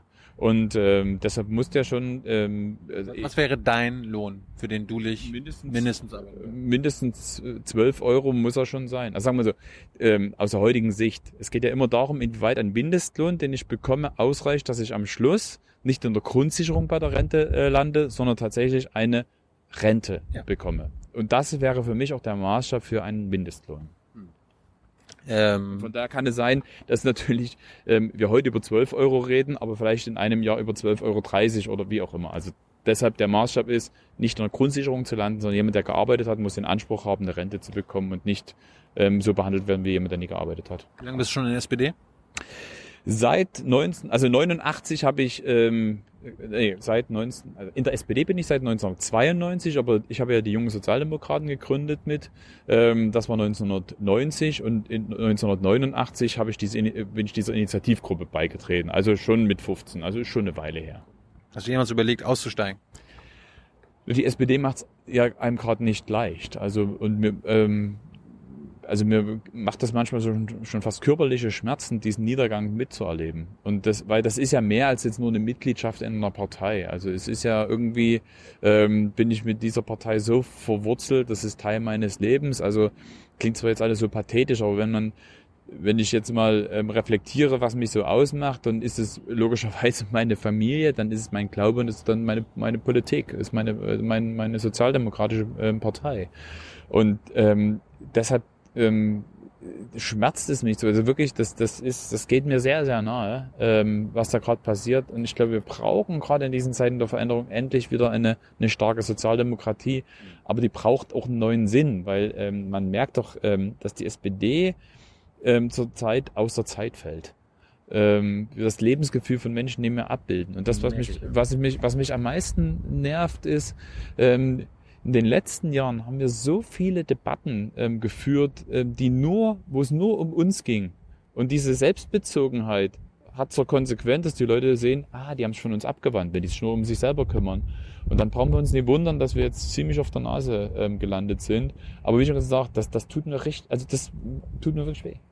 Was mir, was mir wehgetan hat, ich habe gelesen, 2009, als du äh, SPD-Chef hier in Sachsen geworden bist, hast du deinen Leuten versprochen, gib mir zehn Jahre, dann mache ich die SPD zur Volkspartei. Zehn Jahre sind Nein. vorbei. Nee, nee. Also ich habe gesagt, gib mir zehn Jahre Zeit, ähm, damit tatsächlich diese SPD aus dem Tal der Tränen rauskommt. Von, wir waren in diesem 10%-Loch immer ge, ähm, gefangen. Ist immer noch. Genau. Und das ist, das ist eine bittere Erkenntnis, ähm, weil ähm, da habe ich dann natürlich auch gelernt, ähm, dass, sagen wir mal, Dankbarkeit jetzt keine Währung in der Politik ist ähm, dieses Land, diese Gesellschaft und die Partei, das Parteiensystem hat sich in den letzten drei Jahren derart radikal verändert, auch durch den, dadurch, dass eine neue Partei dazugekommen ist und zwar in einer Größenordnung, wie wir es uns hätten nicht vorstellen wollen und können, ähm, und dass der Niedergang der SPD parallel ähm, läuft und ich den auch auf meinen Schultern jetzt mit austragen muss. Denn, ähm, sag mal, in den letzten fünf Jahren haben wir sicherlich haben wir auch Fehler gemacht, um beim alten Thema halt zu bleiben. Nicht jede Entscheidung würdest du heute so treffen in der, in der Regierungskoalition oder in der Politik, ähm, wie wir es gemacht haben. Aber es waren jetzt nicht solche Fehler, die jetzt ähm, für ein Ergebnis unter 10 Prozent äh, oder ein Ergebnis unter 10 Prozent rechtfertigen ähm, würden. So selbstbewusst bin ich schon, dass, dass ähm, eigentlich das, was wir in den letzten zehn Jahren, aber jetzt geht es erstmal um die Verantwortung der letzten fünf Jahre gemacht haben, ähm, uns eigentlich in einer anderen ähm, Liga hätten ähm, sehen müssen. Aber ich, kann's, ich kann die Zeit nicht zurückdrehen. Ähm, es ist bitter und ärgerlich, aber ähm, ich resigniere nicht. Ist das deine letzte Chance jetzt als SPD-Chef in Sachsen? Nee, also ich hatte ja meine Biografie erzählt. Ich, ich bin nie vor Verantwortung weg. Du machst trotzdem noch weiter. Auch wenn es unter 10% geht. Ich laufe nie weg. Also selbst wenn die Versuchung groß ist, aber, aber, du versuchst jetzt, du sagst jetzt dieses Mal nicht mehr, du willst Ministerpräsident werden. 2014 ich, ich, wolltest du es noch werden. Wir sind ja unter uns. Ich würde es ja trotzdem gern noch werden. Aber ich bin halt Realist. Das ist In Sachsen wird das nichts, glaube ich. ähm, ähm, aus aber nach Brandenburg. Ja, na, ich bin Sachse. Ich bin Sachse. Nein, also ähm, ich klar ähm, würde ich gerne weiterhin ähm, oder ich, ich möchte dies, diesen Traum und dieses Ziel nicht aufgeben, aber es geht nur Schritt für Schritt und ähm, ich bin auch immer für einen realistischen Blick. Ähm, wir werden die absolute Mehrheit diesmal knapp verpassen. Was mich äh, zum Schmutzen gebracht hat, du hast eine Medaille für die Mithilfe bei der, Veran äh, bei der Verankerung der Schuldenbremse in die sächsische Verfassung bekommen. Tut dir das mittlerweile leid, Ähm, die an, angenommen zu haben oder mitgeholfen zu haben? Äh, gut, mir geht's also mir mir geht's jetzt wirklich nie um Orden und Medaillen. Ähm, Du hast sie bekommen und angenommen. ich habe sie bekommen und angenommen. Ähm, ich halte es erstmal grundsätzlich für richtig, eine vernünftige Finanzpolitik zu machen, bla bla bla, gar nicht, äh, voll in Ordnung. Nur, ähm, das ist vielleicht so ein Punkt, weil du ja vor uns gefragt hast, ähm, ähm, Fehler. Ähm, ich glaube, dass es, ähm, dass wir zu sehr diesem Mainstream ähm, oder in diesem Mainstream gefangen waren einer Schuldenbremse, anstatt eine kluge Schuldenbremse zu machen. Eine kluge Schuldenbremse wäre zum Beispiel, dass man sich verschulden kann, um zu investieren. Genau das gab's ja vorher. So. Und das haben wir nie gemacht. Also von daher ähm, wäre das so ein Punkt, den ich heute anders machen würde. Stimmt. Also unter dir als Regierungschef in Sachsen wäre die schwarze Null jetzt nicht heilig. Na gut, ich bräuchte trotzdem eine Zwei-Drittel-Mehrheit, um die Verfassung zu ändern. Ja, ich glaube, Schuldenbremse heißt ja, dass um Na gut, zwei, also drei sagen wir- Prozent oder so. Ne? Äh, Es ist ja trotzdem erstmal eine theoretische Diskussion, weil wenn du dir anschaust, wir haben inzwischen einen Haushalt von 20 Milliarden Euro. Ähm, also äh, viele, viele Dinge, die wir jetzt tun, scheitern ja zurzeit nie am Geld. Also zum Beispiel, wir haben, wir haben so viel Geld für, äh, für den Digitalausbau wie noch nie. Ähm, Breitband und so. Breitband und so weiter. Das wird ja nicht abgerufen. Es wird ab, nee, wir scheitern gerade an, an der Umsetzung. Das heißt, wir haben zu wenig Firmen, die jetzt ähm, die die äh, die die, äh, die Schachten und die Kabel ziehen. Das heißt, es ist jetzt nicht eine Geldfrage, sondern eine Umsetzungsfrage. Wir haben ähm, zum Beispiel den höchsten Anteil für den kommunalen Straßenbau, 370 Millionen, 100 Millionen fließen nie ab, weil die die kommen vor Ort nicht hinterher. Also von daher, bevor ich über Ja, das ist doch genau deine Aufgabe gewesen in den letzten fünf Jahren. Na, ich bin Minister und nicht Tiefbau. Ähm, also ich habe kein Tiefbauunternehmen. Nochmal, die Ja, Umsetzung aber du, du hättest ja Tiefbauunternehmen fördern können. Oder du holst, du holst sie aus anderen, aus anderen Bundesländern. Ist ja nicht verboten, keine Ahnung, bayerische oder tschechische oder polnische Tiefbauer zu engagieren. Oder? du bist ja bestimmt überall in Deutschland unterwegs. Ich vermute mal, dass dieses Thema dir überall begegnen wird, weil inzwischen, egal ob Straßenbau oder ähm, ähm, Glasfaserausbau, alle das Problem haben, ausreichend Firmen ähm, zu finden, die es tun. Und da kann auch kein Minister jetzt ähm, ähm, zaubern, sondern, wie schon gesagt, es scheitert nicht an den finanziellen Möglichkeiten, sondern wir brauchen auch die Leute, die es umsetzen. Ja. Und ähm, Sachsen hat jetzt ähm, vor kurzem die Auszeichnung in Anführungsstrichen bekommen, dass wir das Land sind mit der höchsten Dynamik. Das heißt, wir bekommen die meisten, äh, wir haben sozusagen den meisten Aufschwung beim Thema Digitalausbau bekommen. So, also wir kriegen die meisten Fördermittel und so weiter und so fort. Nur am Schluss, die Leute wollen, dass es funktioniert. Dass das Kabel in der, ähm, ähm, im Boden liegt und die Häuser angeschlossen sind und nicht, dass wir die meisten Bescheide bekommen. Ja? Also von daher ähm, bleibe ich ja dabei, weil die Ausgangsfrage war, müssten wir jetzt die Schuldenbremse ähm, ähm, sozusagen lockern oder, oder lösen. Es ist zurzeit nicht ein Problem des vorhandenen Geldes, sondern der ganze Investitionsstau, der sich sozusagen überall in Deutschland, aber in den Ländern auch sehr, sehr unterschiedlich aufgebaut hat, den, ähm, den zu lösen, kriegst du jetzt gerade nicht durch mehr Geld, sondern dass du jetzt erstens effektiver bist und schneller diese Dinge umsetzen Aber kann. ist das nicht selbst gemacht? Ist das nicht durch eine Sparpolitik der letzten 10, 20 Jahre so gekommen, Richtig. dass die Unternehmen einfach nicht äh, mehr eingestellt haben, so, so dass sie jetzt mehr Arbeiter hätten, die dein, dein das Tiefbaukram und so alles machen könnten? Ganz genau. Und das ist doch SPD-Politik. Nee, ich bin seit fünf Jahren Minister. Ähm, die haben in der Vorgängerregierung ein Kürzungsprogramm hier hingelegt, was uns komplett auf die Füße gefallen ist. Die haben die Polizei, die Lehrerstellen ab, also gerade bei dem Thema Lehrer. Kinder werden geboren und ei, wer konnte denn wissen, dass die nach sechs oder sieben Jahren in die Schule gehen? Und trotzdem hat man hier einen Stellenabbau äh, betrieben, der ähm, nicht akzeptabel war. Man hat bei der Frage der Investitionen ähm, äh, unattraktive ähm, Bedingungen gehabt, gerade beim Thema ähm, Glasfaser. Ähm, Also wir haben nur den Hebel umgelegt, komplett. Also von daher, ähm, guck dir meine Bilanz an. Nur am Schluss, was nützt es mir, wenn ich den Hebel umgelegt habe und die Leute sagen, sehr gut und schön, wenn er jetzt 700 Millionen in einem Digitalisierungsfonds gelegt hat, wenn das Glasfaser hier nicht ankommt. Es bleibt dabei, du brauchst am Schluss die Unternehmen, die tun. Und ähm, zum Beispiel die Telekom oder andere Telekommunikationsunternehmen, die haben ja auch ähm, eine vorsichtige Zurückhaltung gehabt, weil zum Beispiel die Telekom ja auch geguckt hat, kommt sie, kriegt sie, bekommt sie eine Monopolstellung zum Beispiel, weil sie ihr Vectoring-Verfahren durchsetzen wollten, während wir immer gesagt haben, lasst uns gleich auf Glasfaser gehen. Und eh das, ähm, da gab es Phasen, der, wo es eine große Zurückhaltung gibt. Ich hätte mir ja gewünscht, dass wir so viele Einnahmen hätten wie Bayern, die einfach mal aus Landesgeldern das bezahlen ähm, können. Und das muss ich schon nochmal der Fairness halber sagen. Selbst wenn ich sage, wir haben zurzeit einen 20 Milliarden Haushalt und es scheitert zurzeit nicht am Geld, ist der größte Anteil des Geldes, was wir im Haus, oder ein großer Anteil, nicht größte, der, ein großer Anteil des Geldes, was wir bekommen, Transfermittel, Mittel des Bundes oder der Europäischen ähm, Union.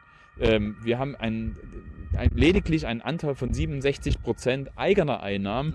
Und da ist natürlich Bayern, die 4 Milliarden Euro Landesmittelüberschuss haben, auch viel flexibler. Und wenn dann eine Telekom sagt, wir bauen erstmal Bayern aus, weil ähm, das geht schneller, weil die das Geld auf den Tisch legen, ähm, haben wir natürlich auch einen gewissen Standortnachteil. Ich komme aus MacPom, habe ich ja schon gesagt. Ja. Da gibt's Bauern, die keinen Bock mehr hatten, äh, zu warten, dass ihre Gemeinde oder ihr, ihr Land, äh, Schwesisches Bundesland da äh, das Ding verlegt und die Mittel genehmigt und so weiter. Die haben einfach bei der Telekom angerufen, haben gesagt, okay, gebt uns mal die Kabel, wir verbuddeln das selbst. Ja. Und das mussten dann, hat die Gemeinde dann zusammengelegt, da 10, 20.000 Euro hat das gekostet, haben es dann selbst gemacht. Ja.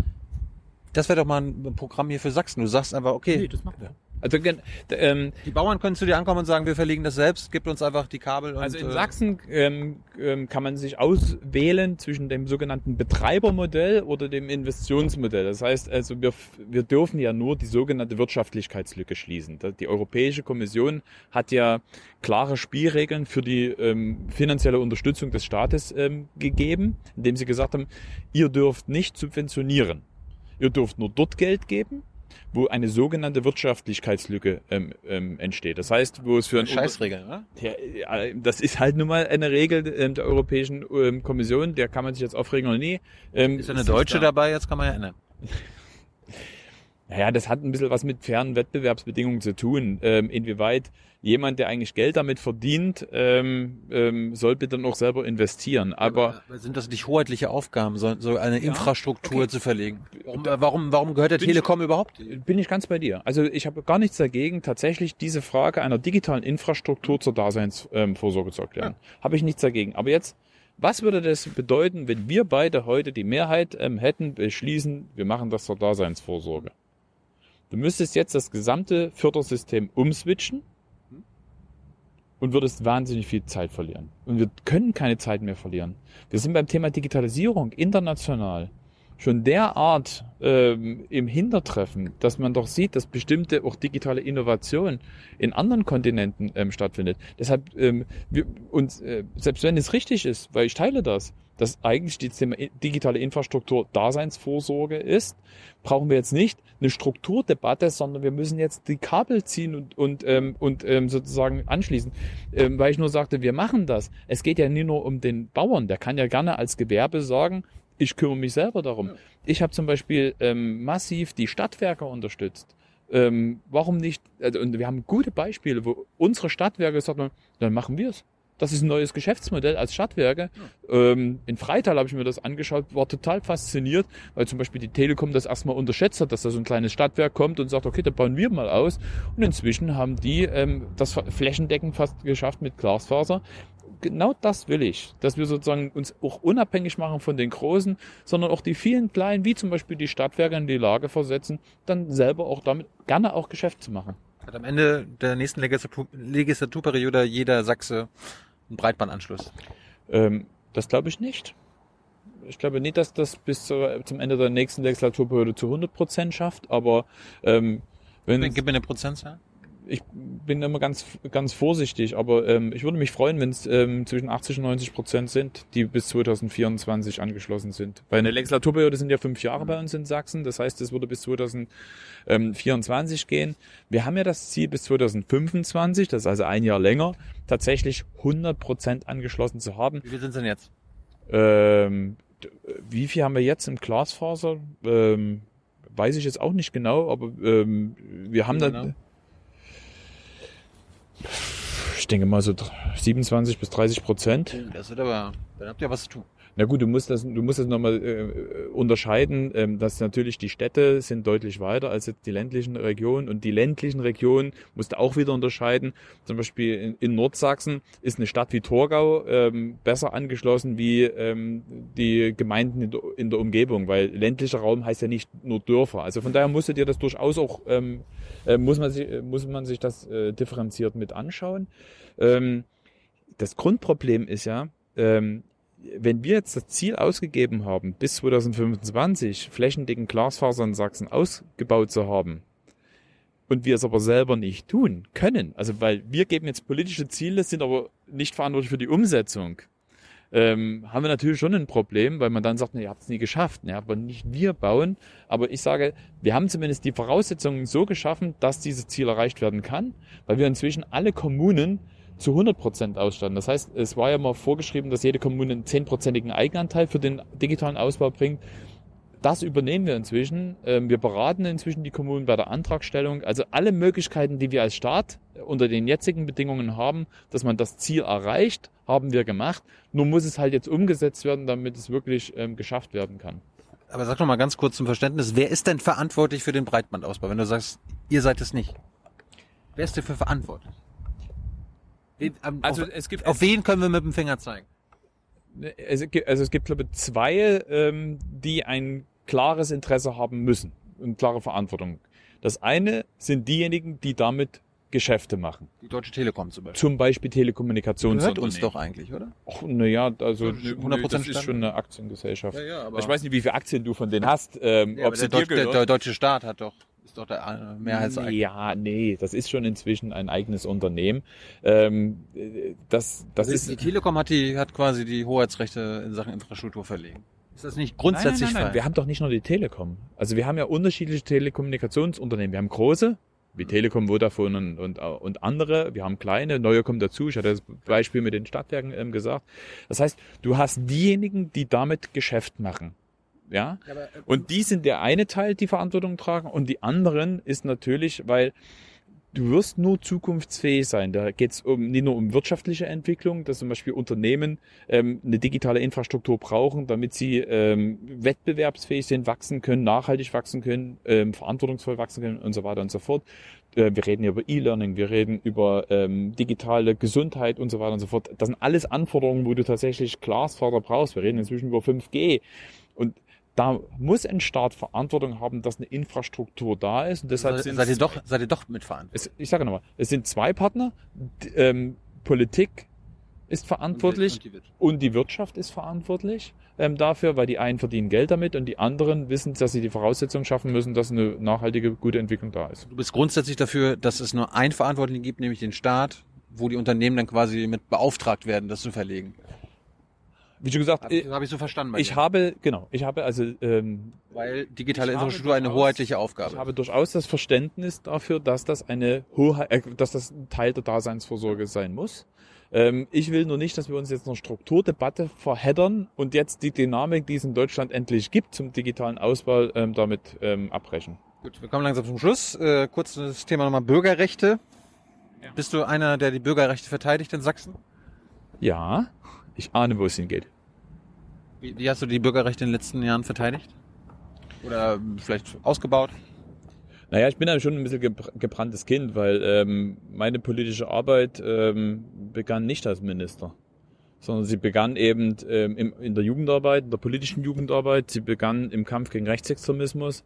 Und wenn alle jetzt auf Sachsen gucken, ähm, ich weiß ähm, noch in den 90er Jahren, in welchen Jugendclub man nie gegangen ist, weil sich dort Neonazis getroffen haben. Ich weiß, an welcher Tankstelle man nie vorbeigefahren ist, weil es durch, dort auch gern mal Jagdszenen gegeben hat. Ähm, und da kommt auch mein Engagement auch ähm, her. Ich habe ja ein Projekt gegründet mit Gleichgesinnten, damals 98, ähm, für Demokratie Courage zeigen wo wir in Schulen gegangen sind, um mit jungen Leuten darüber zu reden, was äh, die Herausforderung für unsere Demokratie ist, weil wir einfach Angst hatten, dass damals 98 hatte die DVU in der, bei der Landtagswahl in Sachsen-Anhalt irgendwie, glaube ich, 13 Prozent geholt und 99 waren die Landtagswahlen in Sachsen und die NPD machte sich da schon breit. Und ähm, auch wenn die NPD 99 nicht in den Landtag gekommen ist, ist sie ja 2004 ähm, mit einem ähm, erschreckend hohen Ergebnis 9,2 Prozent ähm, dann in den Landtag eingezogen. Das war die Zeit, wo auch hier in Sachsen ähm, der fatale Satz von Bietenkopf ähm, ähm, galt, die Sachsen seien immun gegen Rechtsextremismus. Und ähm, wenn man diesen Persilschein bekommt, dann braucht man sich nie wundern, dass sich eben so Dinge entwickeln in Sachsen, ähm, wo Menschen glauben, sie seien Mitte und erzählen dann rassistische Scheiße. So, und das ist, das ist so etwas, wo ähm, schon vieles, ähm, wo man viel kämpfen musste. Ich habe an viel, also ich habe nicht nur dieses Projekt gegründet und ein Netzwerk für Demokratie und Courage, ähm, ich habe an vielen Demos und Blockaden teilgenommen, ähm, um klarzumachen, wir müssen auch ähm, klar machen, wie die Kultur des Widerspruchs ähm, hier ist. Ich verstehe ganz, was das mit meiner Bürgerrechtsfrage zu tun hat, Grundrechte, Bürgerrechte. Du hast, du hast, du hast mich gefragt, was ich dafür getan habe, weil ich finde es ähm, ähm, ein ein Bürgerrecht ähm, ähm, zu demonstrieren. Ich finde es ein Grundrecht und ich finde es vor allem eine Aufgabe von uns, wenn man sieht, dass es ähm, menschenverachtende Entwicklungen gibt, seine Bürgerrechte wahrzunehmen. Und in der Zeit, und deshalb ist das ein Einsatz für Bürgerrechte, in der Zeit gab es ja vor allem die Debatte in Sachsen, wo die CDU uns einreden wollte, was die richtige Demonstrationsform oder die richtige Protestform ist. Die wollten sagen, wer ein guter Demokrat ist und wer nicht. Die wollten sagen, äh, wie die Spielregeln sind. Bürgerrechte bedeutet aber, es ist ein Grundrecht für jemand, ähm, der für, ähm, der demonstrieren will, der streiken will und ähnliches. Und das muss man hier in Sachsen erkämpfen. Mir geht es eigentlich um das Polizeigesetz womit ihr äh, Bürgerrechte eingeschränkt habt. Äh, ich kann ja mal ein paar aufzählen. Ihr wollt jetzt, die Polizei darf jetzt WhatsApp überwachen. Sie darf die Nutzungsdaten von Facebook und anderen äh, sozialen Medien äh, dazu verwenden, dass Bewegungsprofile von dir und mir erstellt werden. Äh, Polizisten dürfen Bodycams tragen, wo, du, wo ich nicht weiß, ob sie es aussuchen können oder müssen. Äh, elektronische Fußfessel wurde jetzt eingeführt und die automatische Kennzeichenerfassung und Gesichtserkennung auf der Straße, die 50 Prozent der gesamten Landesfläche Sachsens ausmachen. Ne? 30 Kilometer Tschechien, polnische Grenz, Grenzbereich und so weiter, 50 Prozent Sachsens. Ähm, das ist ja eigentlich der Traum der Stasi gewesen, oder? Solche Instrumente, die die Polizei in Sachsen jetzt bekommt? Ähm, also ich verstehe auf der einen Seite die Kritik am Polizeigesetz, weil das sicherlich äh, eine Grundfrage ist. Ähm, was ich nicht in Ordnung finde, ist ähm, das Thema Stasi ähm, zu bringen. Weil ähm, das, das ist doch der, der feuchte Traum der Stasi. Solche solche Überwachungs, also die mussten, um ein Bewegungsprofil von dir zu erstellen, mhm. hätten sie dir folgen müssen in den 80ern noch. Okay. Jetzt können sie es jetzt können sie es automatisch einfach abrufen. Was weißt du von der Stasi? Hm?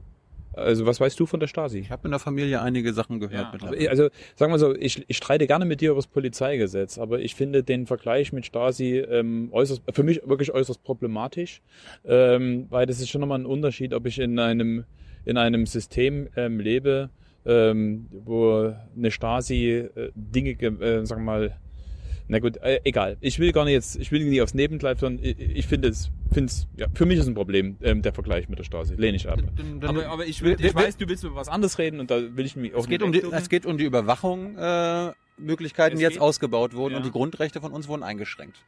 Ich meine, ich, ich mein, ihr, ihr, ihr habt jetzt explizit erlaubt, es ist gerade die Polizei unterwegs, das, es ist explizit erlaubt, das heimliche Aufzeichnen von Gesprächen in Privatwohnungen, egal ob es sich um eine Wohnung der Person handelt, die eine zukünftige Straftat verdächtigt wird oder nicht. Ja. Also das Polizeigesetz selber, ähm, was reformiert wurde, ist ja von 1996. Das heißt, es war ähm, der Druck da, tatsächlich ein Polizeigesetz zu schaffen, um zumindest die möglich, sag mal, die Möglichkeiten für die Polizei und äh, Justiz zu schaffen, ähm, halbwegs ähm, auf der Höhe der Zeit ähm, agieren zu können. Und es wird immer so getan, als äh, würden die Rechte, die man jetzt zum Beispiel der Polizei durch das Polizeigesetz ähm, gibt, sozusagen ein allgemeines Recht sein. Also würden die jetzt sozusagen willkürlich dieses anwenden. Es geht ja nur darum, dass ihnen eine Rechtsgrundlage für die Anwendung dieser Fälle gegeben wird Nee, das- und das- nicht für die, für den, für die Willkür. Das Entscheidende war auch im 96er Gesetz war noch, dass es eine konkrete Gefahr brauchte, damit äh, sie diese Instrumente anwenden können. Mittlerweile reicht der Verdacht und das ist doch ein eklatanter neuer Wechsel. Ja, aber selbst der Verdacht ist nicht ein Akt der Willkür. Es ist eben nicht so, dass man sagt, okay, ähm, mir ist es jetzt mal so und ich nutze das, ich nutze jetzt mal mein Gefühl aus. Auch der Verdacht muss ein begründeter Fach sein. Aber die Muss auch du erkennst an, dass die Schwelle für Überwachung gesenkt wurde. Ähm, ich, ja, aber es ging bei dem, oder es geht bei dem Polizeigesetz erstmal nur um die Frage der gesetzlichen ähm, Grundlage, wie man das anwendet. Das, das Grundproblem, was, was ich ähm, sehe, ähm, ist ja, dass gerade in Sachsen deshalb auch das Polizeigesetz so kritisch ähm, betrachtet wird, weil es ja durchaus in bestimmten Teilen eine grundsätzliche, ein grundsätzliches Misstrauen gegenüber Polizei ähm, gibt. Ähm, und das ist eben etwas, warum ich zum Beispiel für eine Kennzeichnungspflicht ähm, der Polizei war, was mit, mit der CDU nicht durchsetzungsfähig war. Die dürfen jetzt Bodycams tragen, heißt Kennzeichnungspflicht ist ja, dass sie geken individuell das ist gekennzeichnet immer noch sind. nicht der Fall. Ne? Genau, das, das ähm, ähm, war nicht durchsetzungsfähig. Und jetzt, was heißt das mit den Bodycams tragen? Die dürfen die tragen, also können sie, die Polizisten können sich aussuchen. Ähm, die ähm, Bodycams können eingesetzt werden. Warum müssen sie das nicht? Ähm, das weiß ich jetzt nie. Also ich weiß jetzt wirklich nie im Detail, ob, ob es jetzt eine Pflicht gibt. Ähm, ich bin jetzt erstmal davon ausgegangen, dass es um, um dürfen. die, die Möglichkeit gibt, eine Bodycam zu nutzen. Was ich auch interessant fand, in Brandenburg hat die SPD dafür gesorgt, dass, also die, die wollten, dass der Staatstrojaner in das Polizeigesetz kommt. Mhm. Da haben die Linken es geschafft, dass er nicht kommt. Und ihr in Sachsen wollte die CDU, dass der Staatstrojaner kommt und ihr habt den, habt den raus. Ja. Was ist denn da? Wie kommt das?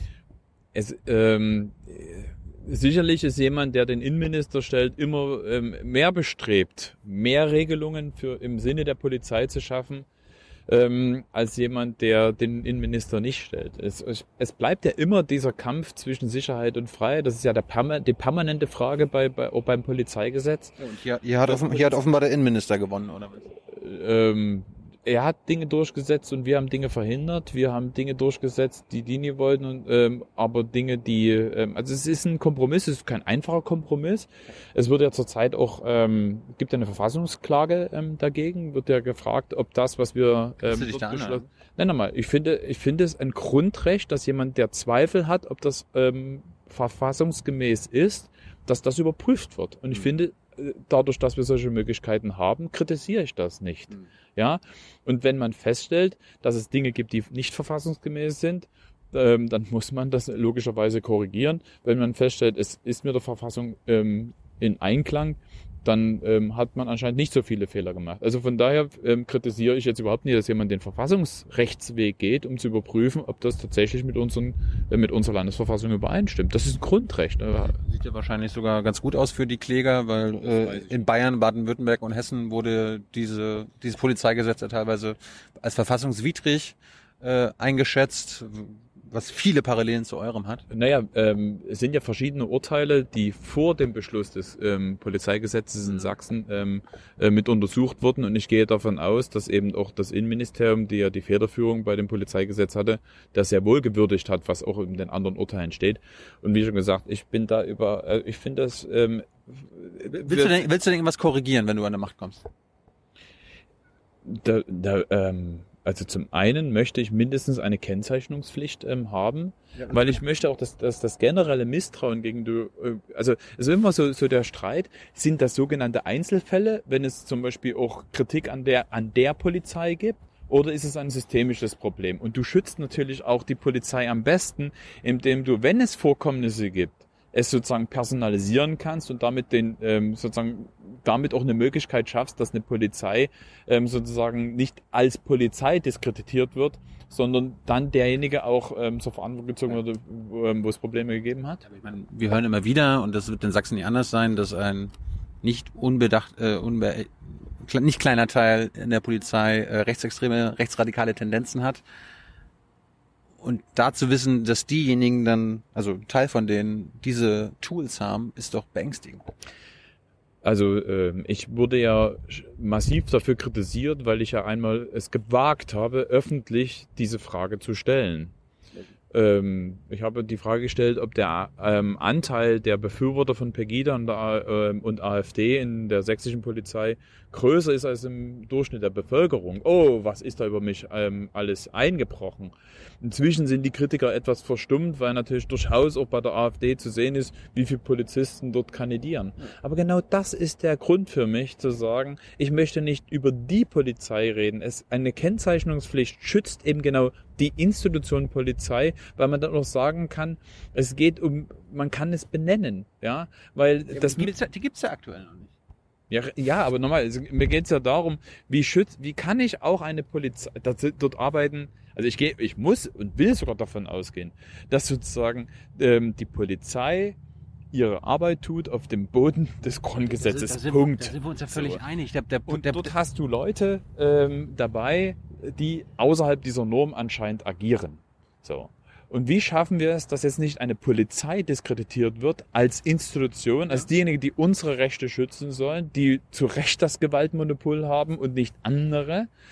Wenn du dann eben durchaus Phänomene hast, ähm, die wir leider in Sachsen beobachten mussten. Und genau deshalb bin ich ja so dafür, dass wir eine Kennzeichnungspflicht bekommen. Damit schützen wir die Polizei viel, viel mehr als das, was uns als Gegenargument immer gebracht wird, als sei das ein, ein Misstrauensbeleg gegenüber der Polizei. Das Gegenteil ist der Fall. Aber das ist ja genau der Punkt, den ich äh, auch, auch sehe. Die können jetzt, die können jetzt, ohne dass sie eine Kennzeichnung, Kennzeichnungspflicht haben, äh, Bewegungsprofile von dir und mir, von ihren politischen Gegnern äh, in der, innerhalb der Polizei Aber nochmal, erstellen, von Linken, von Grünen, von Martin Dulich, ja. ohne dass du es im Na- Nachhinein nachvollziehen kannst. Aber das unterstellt, dass tatsächlich dieses Polizeigesetz ein Akt der Willkür für den einzelnen Polizisten ist. Ist es nicht? Ja, du hast ja selber gesagt, dass die Schwelle runter, äh, runtergebracht wurde von konkreter Gefahr auf Verdacht. Sie können, sie können Verdacht fingieren und sagen, oh, ja, ich habe den Verdacht, äh, wie ich, wie ich den Dulich. Deine, deine Ausgangsthese war, da gibt es, also jetzt mal ähm, übertrieben gesagt, da gibt es ein paar, die dort sozusagen Rechtsblicker sind, die nutzen jetzt das Polizeigesetz, um mein äh, Bewegungsprofil ähm, zu machen. möglich. Nein, das ist nicht ein Akt der Willkür. Habe ich ja nicht gesagt.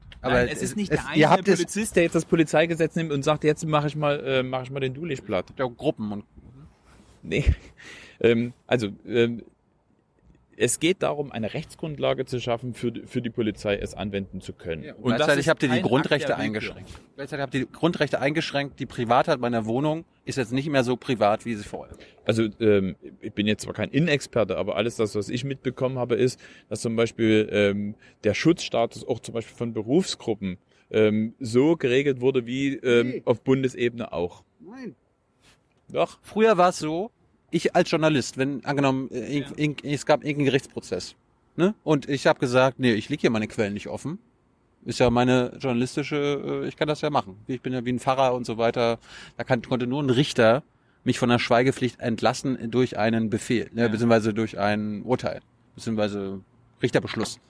Heutzutage geht das auf äh, bei Verdacht geht es, äh, ist der Zwang zur Offenheit. Das habt ihr mitbeschlossen. Also meiner Kenntnis nach ist tatsächlich die Regelung in unserem Polizeigesetz so wie auch ähm, auf Bundesebene.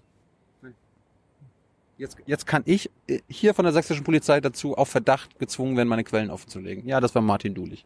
Hm. Das habt ihr mit beschlossen. Kurzes letztes Thema, Nichtwähler. Ja. Das ist ein großes Problem, habe ich identifiziert. Bei der letzten Wahl waren 40 bis 50 Prozent der Sachsen nicht Ja. bei der Wahl. Ihr könnt ja jede Stimme gebrauchen, aber du musst jetzt ja nicht eine SPD-Werbung machen, aber äh, gib mir gute Gründe für eine Nichtwähler und Nichtwählerin, die jetzt hier gerade zuguckt, äh, zur Wahl zu gehen. Ja, ähm, bei dieser Wahl geht's, also oft wird von Richtungswahl gesprochen. Nie ist es so Wahrheit wahrscheinlich gewesen oder richtig gewesen wie bei dieser Wahl. Denn ähm, wir haben ja angefangen mit der mit der Grundaussage, dass es dass es hier um Angst und Zuversicht geht. Ja. Ähm, und jeder Jugendliche wird sich doch die Frage stellen, äh, ähm, wo lebt er gerne? Was ist wichtig? Was brauche ich, ähm, um glücklich leben zu können? Und ähm, dieses Umfeld, die Frage, wer kümmert sich darum, dass man glücklich hier leben kann, ist doch eine Frage, die mit bei einer Landtagswahl entschieden wird. Es ist doch eben nicht egal, wie ähm, welche Arbeit wir haben. Es ist doch nicht egal, welche Kultur wir haben, welche Bildung wir haben. Und dass es eben Leute gibt, ähm, die wollen Kultur einschränken, die haben eine klare Vorstellung von, von ähm, wie sie sozusagen ähm, das Land zurückentwickeln wollen, zurück in die 50er, manche in die 30er Jahre. Und andere haben etwas vor mit diesem Land. Und dann bitte, lest Programme, guckt euch das an. Wer eure, wer eure Lebens, sagen wir das, was, was wichtig ist ähm, zum Leben in diesem Land, wer da eine Idee hat, wie es weitergeht, eine moderne Vorstellung von, von diesem Land. Und ähm, das passiert nicht von selbst. Da muss man auch den Arsch hochkriegen und wählen gehen. Ähm, denn ansonsten wacht man auf und ist dann überrascht, dass auf einmal Kräfte am Werke sind, die einfach Schlechtes vor mit dem Land. Du sagst Richtungswahl, äh, in welche Richtung gehst du denn? Also, ne? Also links, äh, linke und Ja. grüne Koalitionspartner. Naja, du willst, du willst ja, wenn du eine Richtungswahl. Ich mache kein, ich mach keinen Koalitionswahlkampf, ähm, weil das Du gibst keine Richtung vor. Die SPD ist eine Mitte-Links-Partei. Ja, aber ihr werdet ja nicht, ihr könnt euch ja nicht einen Koalitionspartner aussuchen. Äh, na gut, ähm, Also ich, als- du, als- dass, ich würde mir ja wünschen, ähm, oder äh, wir haben jahrelang dafür gekämpft, dass die, dass die Macht der CDU gebrochen wird. Jetzt wird sie gebrochen, aber leider eben nicht ähm, von links, sondern von rechts. Ähm, von daher ähm, haben wir ja leider nicht, oder wir haben ja leider nicht die Situation, dass tatsächlich ähm, progressive Politik ähm, eine Mehrheit bekommt gegen konservative oder gegen rechte Politik.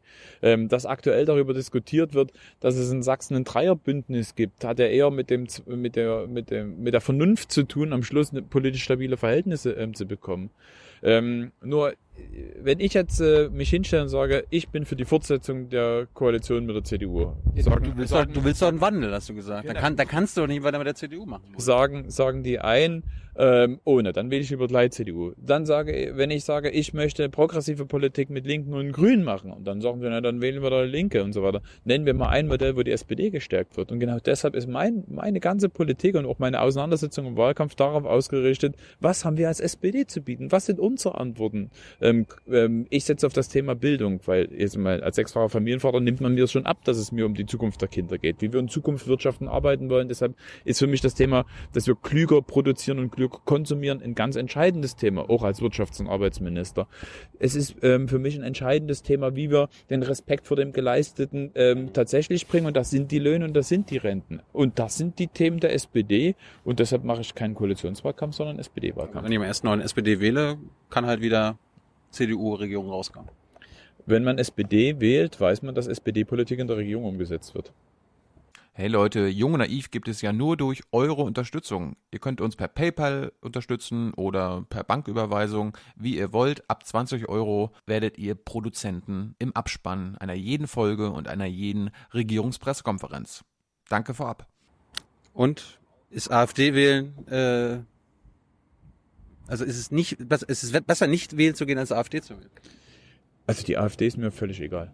Alle reden nur über die AfD und die machen wir dadurch stark. Die ist mir völlig egal. Die Wähler sind mir nicht egal, aber die AfD ist mir völlig egal. Wir nehmen die viel zu wichtig. Wir haben sie mächtig gemacht. Mensch, die riechen unseren Angstschweiß. Mensch, können wir mal ein bisschen lockerer werden und unsere Angst ablegen? Einfach mal keine Angst vor der AfD zu haben. Dann werden sie nämlich klein. Schönes Schlusswort. Martin, danke für deine Zeit. Wir haben ein bisschen, wir haben ein bisschen überzogen. Hoffentlich nicht zu, zu doll. Sei nicht sauer. Der DGB wartet auf mich. Oh, oh, oh. Das ist der nächste Termin. Sorry. DGB, das Deutsche Gewerkschaftsbund. Richtig. Nicht, dass es irgendein anderer nur ist. Deutscher Gärtnerverein. Nein. nein, nein. Ciao. Ciao, ciao.